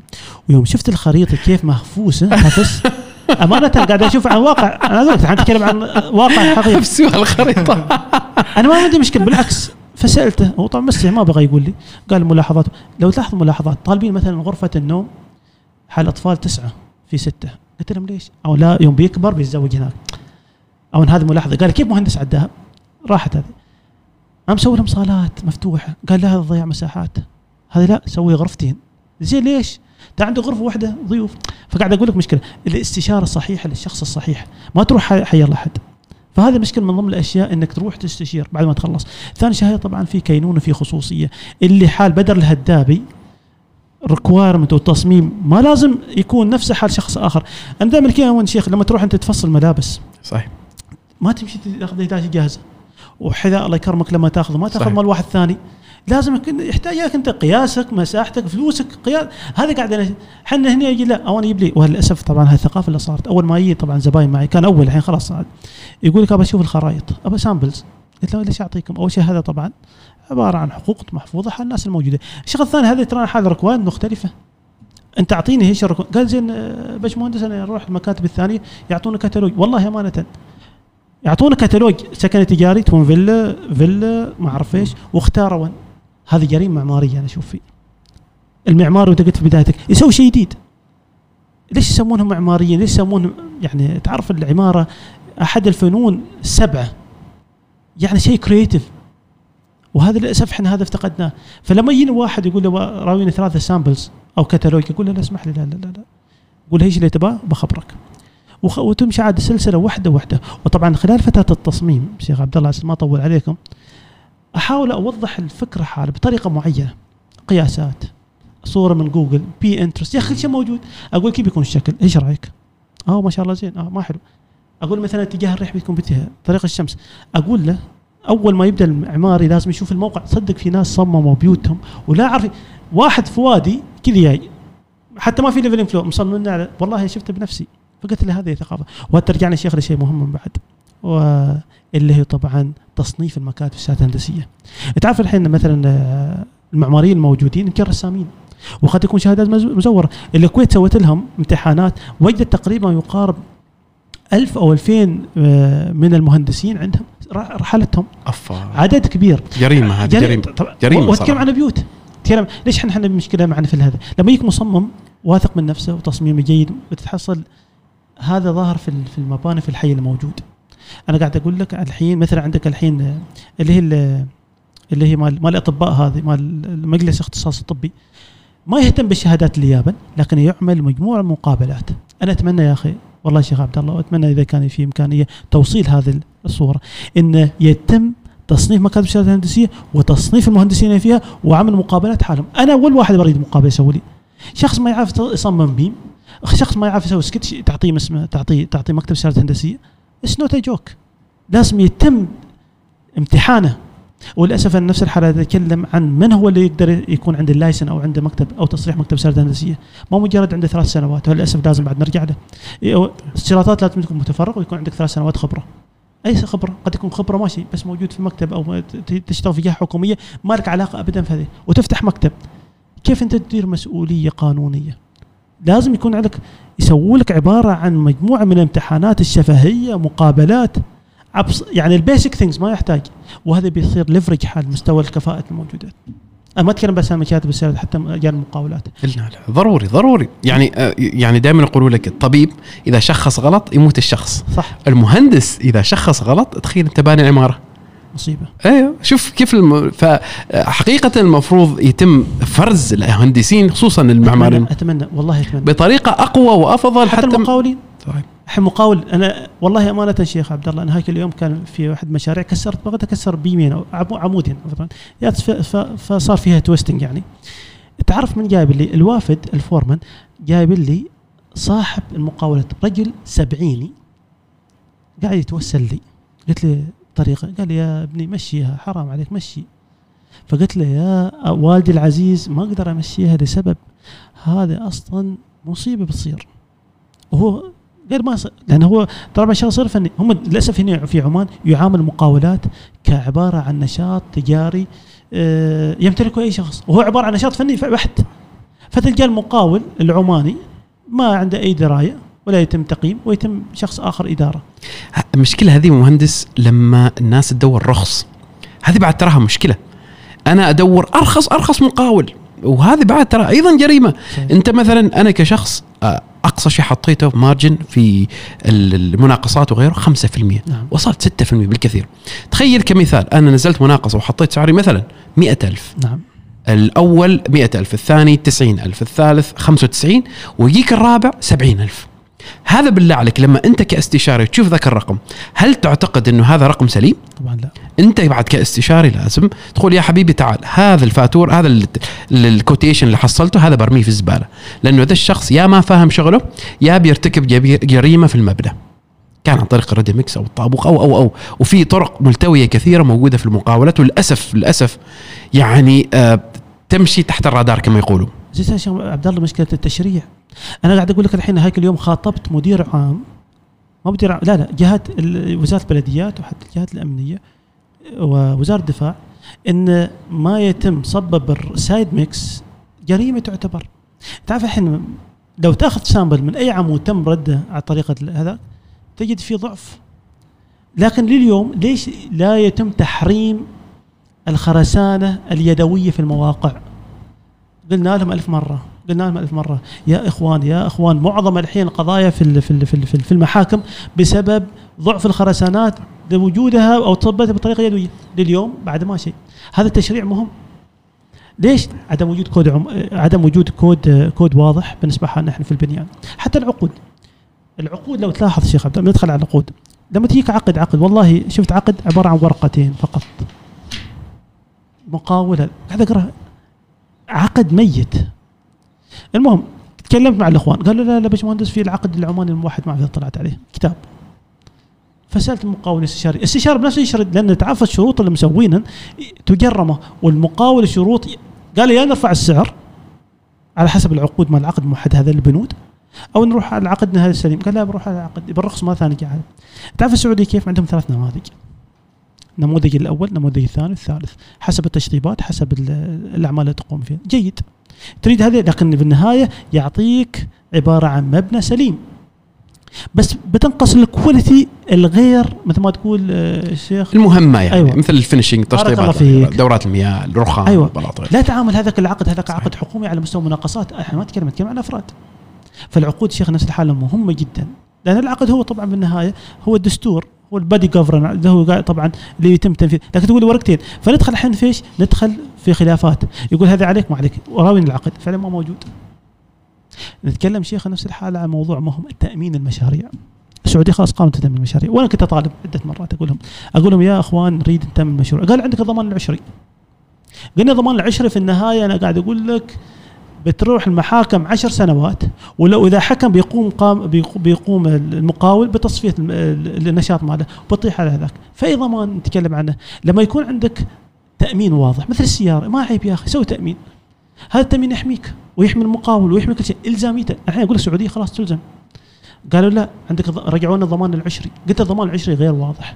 تعال نتكلم عن واقع شيخ عبد الله. روح المحاكم وشوف كيف الوضع. بتبدأ بالمحكمه بتروح أول شيء بالادعاء العام بتروح بعدين أو حماية مستهلك بتروح الادعاء العام بعدين بتروح على الح- المحكمه لأن المحكم في أحد القضايا. زين؟ بتروح على المحكمة الابتدائية بتمشي وترجع بتمشي بيبون خبير. يطعن في الخبير رجع في الخبير. راحت حال ابتدائية خلصنا راحت حال استئناف آه، عفوا الاستئناف بعدين راحت حال عليا. رجعت من العليا حال هذاك بعدين حكم في الجانب الجزائي فقط. بنرجع مرة ثانية حال المحكمة المدنية كم بالمطالبات سنة كله هذه؟ كم سنة راحت ال- أقول لك. أنا أقول لك المقاول ترى انا قلنا ذكر أسماء حتى ما يتجاوز 10 سنوات. يبي يسوي بيروح على المصفي يقول يا أخي صفيني وخلاص روح سالفه هذا خسر 10 سنوات وخسر بيته. فقاعد أقول لك يا أخي حن أنا أعتقد المشرع وجهة نظري وهي نفس الحال أريد رسالة توصل حال التشريع. أي قانون يجب استشارة الاستشاريين والمقاولين يعني إحنا we have to be engaged يعني الشخص اللي يشرع ما أعتقد إنه وصل لمرحله إنه يشوف what's going on تحت. إحنا نريد engagement لأن إحنا الحين في ال field ترى إحنا الحين في الحقل في الوضع في, في, في الميدان على قولتهم. لما أنا أقول لك أنا الواقع كذا والواقع كذا والواقع كذا إحنا بنس- بنسوي لك improvement حال هذا الموضوع. أما قرار يعني من فوق ما شايف إيش ما شايف عفوا إيش اللي صاير تحت فهو قرار يعني very subjective وما بي ما بيأدي غرضه لأنه ما شاف اللي تحت صحيح. ولا شاف اللي إيش قاعد يصير من القضايا اللي موجودة. روح المحاكم أنا حتى صف قاعد أشوف القضايا كلها عبارة عن آه، cracks عبارة عن آه، ضعف خرسانات. كل القضايا. تتجنبها بسهولة كانت هذه. كيف شيخ عبد الله؟ كيف ما تتكلم سهل و- ولليوم أنا ما أعرف ليش لا يتم رفع حتى إني رحت ال- الأمانة مال هذا اللي مال مال أمانة أمان السر أقول لهم رفعوا خاطبوا سووا قائمة بالمشاكل الفنية. رفعوا. في البحرين شيخ عبد الله ما عندهم محاكم فنية وأنا طالب بالمحاكم الفنية. القاضي تام بيستعين بمن؟ بخبير. لأن القاضي في النهاية عنده يعرف القوانين الفن المدنية والشغلات هي والتجارية. لكن ما عنده جانب فني. بحرين عندهم. يعني قد يظلم الاستشاري قد يظلم المقاول قد الص- المالك. فلما تكون عندك محكمة فنية بحتة القاضي عنده نولج واضح من الجانب الفني يحكم لك من أول مرة. ما بيستعين لا بخبير ولا غيره. لكن الحين لا يقول لك ضمان عشري خسر مقاول استشاري ولازم بعد نحدد شيء شيخ عبد الله. المقاولين ترى ما ما ما ما, صح أصحاب ملايين يتحملون. بيت واحد أقل واحد بيت خمسين ألف. من يجيب له خمسين ألف؟ أو أربعين ألف عشرين ألف؟ مستحيل. وهو رأس ماله يمكن 3000 عبارة عن أربع أو خمس عمال وعبارة عن مكتب الصغير وذاتس فكيف يتحمل لك 30000 40000 يعني يعني خاطب العاقل بما يعقل. نتكلم عن واقع طبعا. معظم المقاولين من درجة رابعة ثانية ثالثة ويدورون طبعا ما أتكلم يلمان لكن معظم أنت قلت الشيخ عبد الله يرجعون حال الرخص. فيدور لك ما ما بيروح لك الدرجة الأولى. يقول لك ليش؟ أنا هاي الدرجة الرابعه يقدر يؤدي العمل فهذا مسكين ما عنده حاجة. هذا عنده عبارة عن رأس مال صغير عبارة عن أسد بسيط لو باع. فقاعد أنا أقول أعتقد يجب وبسرعة النظر مرة ثانية بالقوانين. على كل النواحي الجانب ال- القضائي الجانب الفني والتشريعات والكود. الحين طبعا أقول قاعد نحمل المواطن مآسي كثيرة. صحيح. مهندس والله لو أنا ال- البودكاست حطيته كدستور أيوه الحلقة راح تكون مرقع للشباب. لا والله صحيح. أنا أنا عن نفسي أنا حقيقة جدا استفدت منك يا والله مهندس. هذا قريب من عندك شيخ. وارجع وأقول يعني الأشياء اللي تكلمنا عنهم ترى ما كانت يعني كل حد يعرفها إنه هذه المشكلة مثلا موجودة مثلا نتكلم عن القطاع السياحي أو المشاريع أو غيره وغيره بس نتمنى إنه كل ما نذكرها من غيره إنه يجي التغيير للأفضل وإحنا دائما نريد الأفضل حالنا نحن. نريد الأفضل حال. يا أخي يا أخي إحنا نستاهل. والله نستاهل ترى. والله نشتغل والله نكد ونتابع ونحاسب ونروح ونرجع. صحيح. ونريد الأفضل حالنا ما يمنع ابدا يعني. فمهندس حقيقي اللي أعطيتنا إياه عبارة عن دستور ومرجع. والله عسى شيخ. يعني إن شاء الله حال حال الشباب اللي يبنوا اللي يفكروا يبنوا أو حتى الشباب اللي يبغى يبدوا مشاريعهم الشباب المهندسين اللي عندهم. على فكرة في واحدة من الملاحظات اللي جاتني عبد الله ترى هلكتنا كلها تجيب مهندسين. ليش يا أخي احبهم المهندسين الله والله. فينا وفينا يعني؟ الله فجزاك الله خير. بس عاد أنا بخبرك شيء آه، أخير آه، مهندس. في واحد من الأصدقاء دائما يسألني يقول لي كيف ممكن نحن ندخل التكنولوجيا في المقاولات؟ في واحد من الأصدقاء اسمه آه، حسين العصفور مهندس حسين العصفور. نعم. عنده موقع اسمه اي بناء تقدم عن طريق الانترنت وهو ما شاء الله عليه علم بالهندسة وبالقانون. جميل. يعني ما شاء الله عليه. متمكن يعني كما انتقلت بالضبط؟ يعني حطوه قاضي يمكن يدخلوا على طول في في في المؤهلات. لأنه ما شاء الله عليه عنده بال- بالخبرة بالجفرنس بالحوكمة والشروط والأشياء. فإذا أنت تريد تبني تروح تقدم. وهو يشوف لك المقاولين. ويختارهم ويفلترهم و... ويصفي لك العملية قدر الإمكان جميل جميل جدا. وتدفع له بعدين علشان آه، جزء هو بعد يختار لك الاستشاري ويتابع لك مع الاستشاري وكله كله أونلاين يعني عنده موقع ويمكن أنا شوية خبصت في التفاصيل لكن حقيقي هي أتوقعها المستقبل. لكنه إيش شيء ممكن نحن نغير في نظام المقاولات؟ لأنه جدا تقليدي وصارنا نفس الموال. يعني آه، شفت مثلا انت تقول عن آه، المباني في أمريكا. 150 120 سنة. 120 سنة المبنى اللي في سان فرانسيسكو ال Golden Gate Bridge في سان فرانسيسكو. إذا أنا ما غلطان قريب ال 100 سنة. صح صح. فنفس الطريقة. في شيء يمكن نسويه كتكنولوجيا؟ شباب يريد يفكروا في مشروع جديد. ندخل التكنولوجيا في البناء. والله الشيخ عبد الله بالنسبة لموضوع التكنولوجيا ما أتكلم عن مقاوله قال الانشاء مقاولات عبارة عن جا- جانب معين. الشيخ عبد الله التوجه القادم. طبعا هو استخدام الطاقة طبعا دائما نتكلم استخدام الطاقات المتجدده تتكلم عن الكهرباء تكلمنا عنها. جانب مهم بالنسبة لنا نفس الحالة. المشرع كف الخريطة يعطي آخر percentage 10% من الطاقه المتجدده يعني checklist مثل ما يقول لك والله لازم تزيد الدريشة 30% زين. يقول لك والله لازم تزيد 10% من ال renewable energy اللي هي ال protection عندك شوف الطاقة المتجددة. بالضبط. فأنت تتكلم عن شيخ تكلم عن آه، يعني مواد كثير موجودة. عندك هو الطين المعالج. ما, ما يسوونه في عمان. الطين المعالج. يعني تعرف إن بيوت سان فران ما ش- آه، بيوت اللي هم في آه، نيو مكسيكو هذيك الجوانب كلها. يستخدمون الطين المعالج بطريقة جميلة ومرتبة. يعني هو عبارة عن طين لكن معالج. الطين موجود مع الصاروج موجود لكن لما تضيف بعض ال chemical وال epoxy يتحول إلى طين معالج قوي sustained ضد العوامل الطبيعية هذه. تخيل على طابق واحد ما سووا هذا الطابق هم يقدرون يسوون حتى طابقين. تخيل كمية التوفير على مستوى الطاقة. راح نتكلم عن طاقة الحين. نتكلم نفس الحال عن موضوع اللي هي ما يسمى بالسمارت هومز موجودة لكن للأسف غالية اللي موجودة. ممكن تعديلها مستوى أعلى وأعلى. استخدام المواد المتجددة طبعا نقدر نستخدمها. الحين ما أعرف ليش حين مثلا المواد اللي بعضها ما موجودة هل هل مقبولة أو لا؟ ما أعرف. لكن أنا قاعد أقول لازم يكون معنا سوق مفتوح لمواد جديدة. يعني مثلا نتكلم عن مسندم مثلا. الحين مثلا عندهم كمية كبيره من الصخور. ليش ما يتم الصخور؟ طبعا load bearing في النهايه بيوتهم أه- اهاليهم إذا تعرف في بيت القفل المشهور عبارة عن مبنى بيت كبير كله عبارة عن آه، من صخور مسندم هنا ممنوع. لازم تستخدم مثل ما قلت. يا حديد يا يا اسمنت يا طابوق. خلاص هذه فكرة تقليدية. خلاص ناس لازم يرو- يروحون على مستوى أعلى. فقاعد أقول له الحين ممكن نسوي ما تكنولوجيا وبوك technology لكن كل هذا يا شيخ عبد الله أنا أؤمن بشيء واحد لازم يوجد معني. معهد يعني نبى يكون معنا معهد institute بحث لهذه المواد المتوفرة في البلد. لأن هذه بلادنا إحنا. ما أقدر أجيب لك من برا مواد ثانية.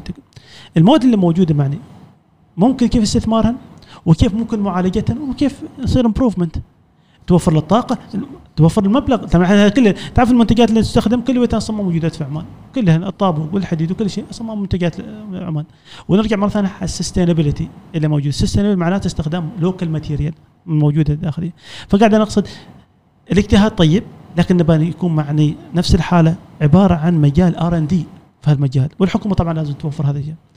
ما بتجيك يعني بسهولة بس مجرد أن تعال نستورد مادة قد ما تكون. حتى تشوف مثلا ال UPVC الناس قاعد تستخدمه كثير لكن تعرف هذا ال UPVC أصلا ما يستخدم في المواد الحارة عبارة عن polymer material فاستخدموا أوروبا ال UPVC بكثرة لأن أصلا عبارة عن هناك ما عندهم حرارة بر- برودة. فيبنى هناك وتلقاه في مشاكل كثير في اليو بي في بي سي سي يستخدمون في النوافذ أيوه اللي هي المادة اللي وال railing مرات مع الدرجه بالضبط. يعني فقاعد أقول لك ما كل material تجيبها هي. to be applicable حتى الطابوق الحين طابوق عبارة عن مادة غير عازلة. تسحب طبعا عندك radiation يدخل داخل وشغلات هي اللي موجودة. ليش ما تكون مواد بديلة تخفف؟ خاصة الحين تعرف ارتفاع دري... آه، ارتفاع آه، تكاليف الكهرباء وشغلات. وارتفاع مواد البناء. إحنا بقى أنا حقيقة أريد كل شخص يبني بيت أحلامه. والله مساكين يعني اليوم الأخوان اليوم- اليوم يعني يريدون والله بيت لكن يقول يا أخي limitation عندي الميزانيه ميزانيه يحلمون بيت جميل وحلو. صحيح. لكن مشكله ارتفاع مواد البناء. وتهفيس المقاول من صوب بعد كلها متولفة. فقاعد أنا أقول من جانب آخر لازم يا أخي يوجد معني عبارة عن مصانع عبارة عن مك- مكاتب بحوث إنه يتم أيوه يعني حتى مواضع الأثاث نشتري من برا. فأنا قاعد أقول لك لازم يكون معني عبارة عن هيفي انفستمنت على مستوى المصانع اللي هي تصنيع تصنيع مواد البناء موجودة في عمان تحقيق الاستدامة بشكل عام في نظام الإنشاء. يعني فكرة اللي قصدك للشباب أصحاب رواد الأعمال المهندس بدر يعني يوجهكم إنه إذا تحققوا أي نوع من الأمن الصناعي لمواد البناء أو احتياجات البناء اللي ما نستوردها من الخارج نجيبها ونشتغل عليها ونسويها في عمان. طبعا. كان من قطعة أثاث كانت من زولية كانت من باب كانت من دريشة حتى أنواع الطابوق. لا تفكروا أنه الموجود نفسه نستخدمه حال مئة سنة أخرى. صحيح. صحيح نحتاج فكر جديد. يعني شفت أنا موضوع الاستدامة بشكل كبير يسويه في الجبل الأخضر لأنه بسبب ال logistics في القطاع النقليات صح،. صعوبة فيه فيستخدموا الحجارة اللي موجودة. وصراحة نجحوا فيها في فندق أنانتارا وعليلا تصميم جميل جدا يعني. صحيح. ولو أنت من بعيد تشوفه تحسه كأنه مندمج مع الطبيعة الجغرافية اللي موجودة. فأشكرك مهندس آه، بدر وصراحة يعني أنا استفدت كثير جدا. وهذا البودكاست إذا تصدق قريب الساعتين تو يعني ما شاء الله.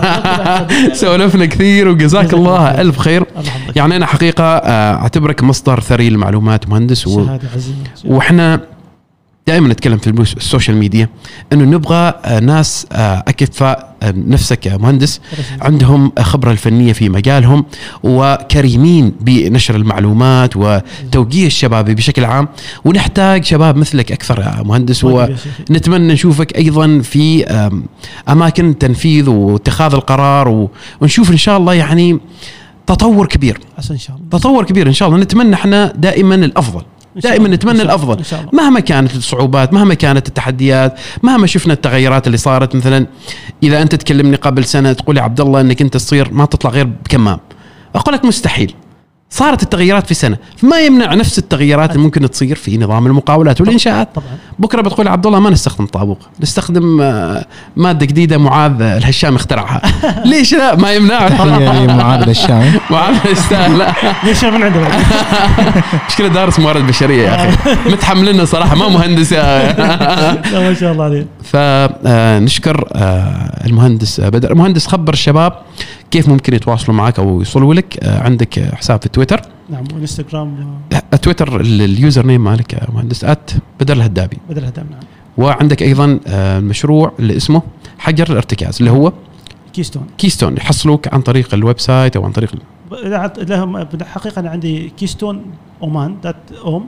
هذا خاص هذا المشاريع اللي اعرضها لكن عندي حسابي الخاص اللي هو بدر الهدابي اللي أعرض في الجانب نفس الحالة جانب معالجه المشاكل في فترة البناء plus نازل آه، مهندس بدر نشيط في السوشيال ميديا في تويتر وفي آه الانستغرام سووا جوجل بتحصلوا اسمه على طول يعني ما شاء الله عليه. إنسان نشط الله جدا شيخ آه مهندس بدر بارك الله فيك وجزاك الله ألف خير. وحقيقة حلقة جدا جدا مثرية ويعني ضربت في الصميم بمجموعة من المواضيع اللي أنا شخصيا أشوفها جدا جدا مهمة وكمية من الثراء صراحة المهندس أحسنت شيخ عبد الله حقيقة أنا سعيد بوجودي هنا. حقيقة استمتعت حتى تقول لي ساعتين راحت وأنا شفت ما؟ حسيت برا ابدا. لك بعد يعني البودكاست كان الثاني في شرس الهداد خلاص تم شيخ تم تم شرفني يا شيخ. بارك الله فيك مهندس. كان معكم آه معاذ الهشامي وعبد الله هناي. شكرا جزيلا. شكرا جزيلا.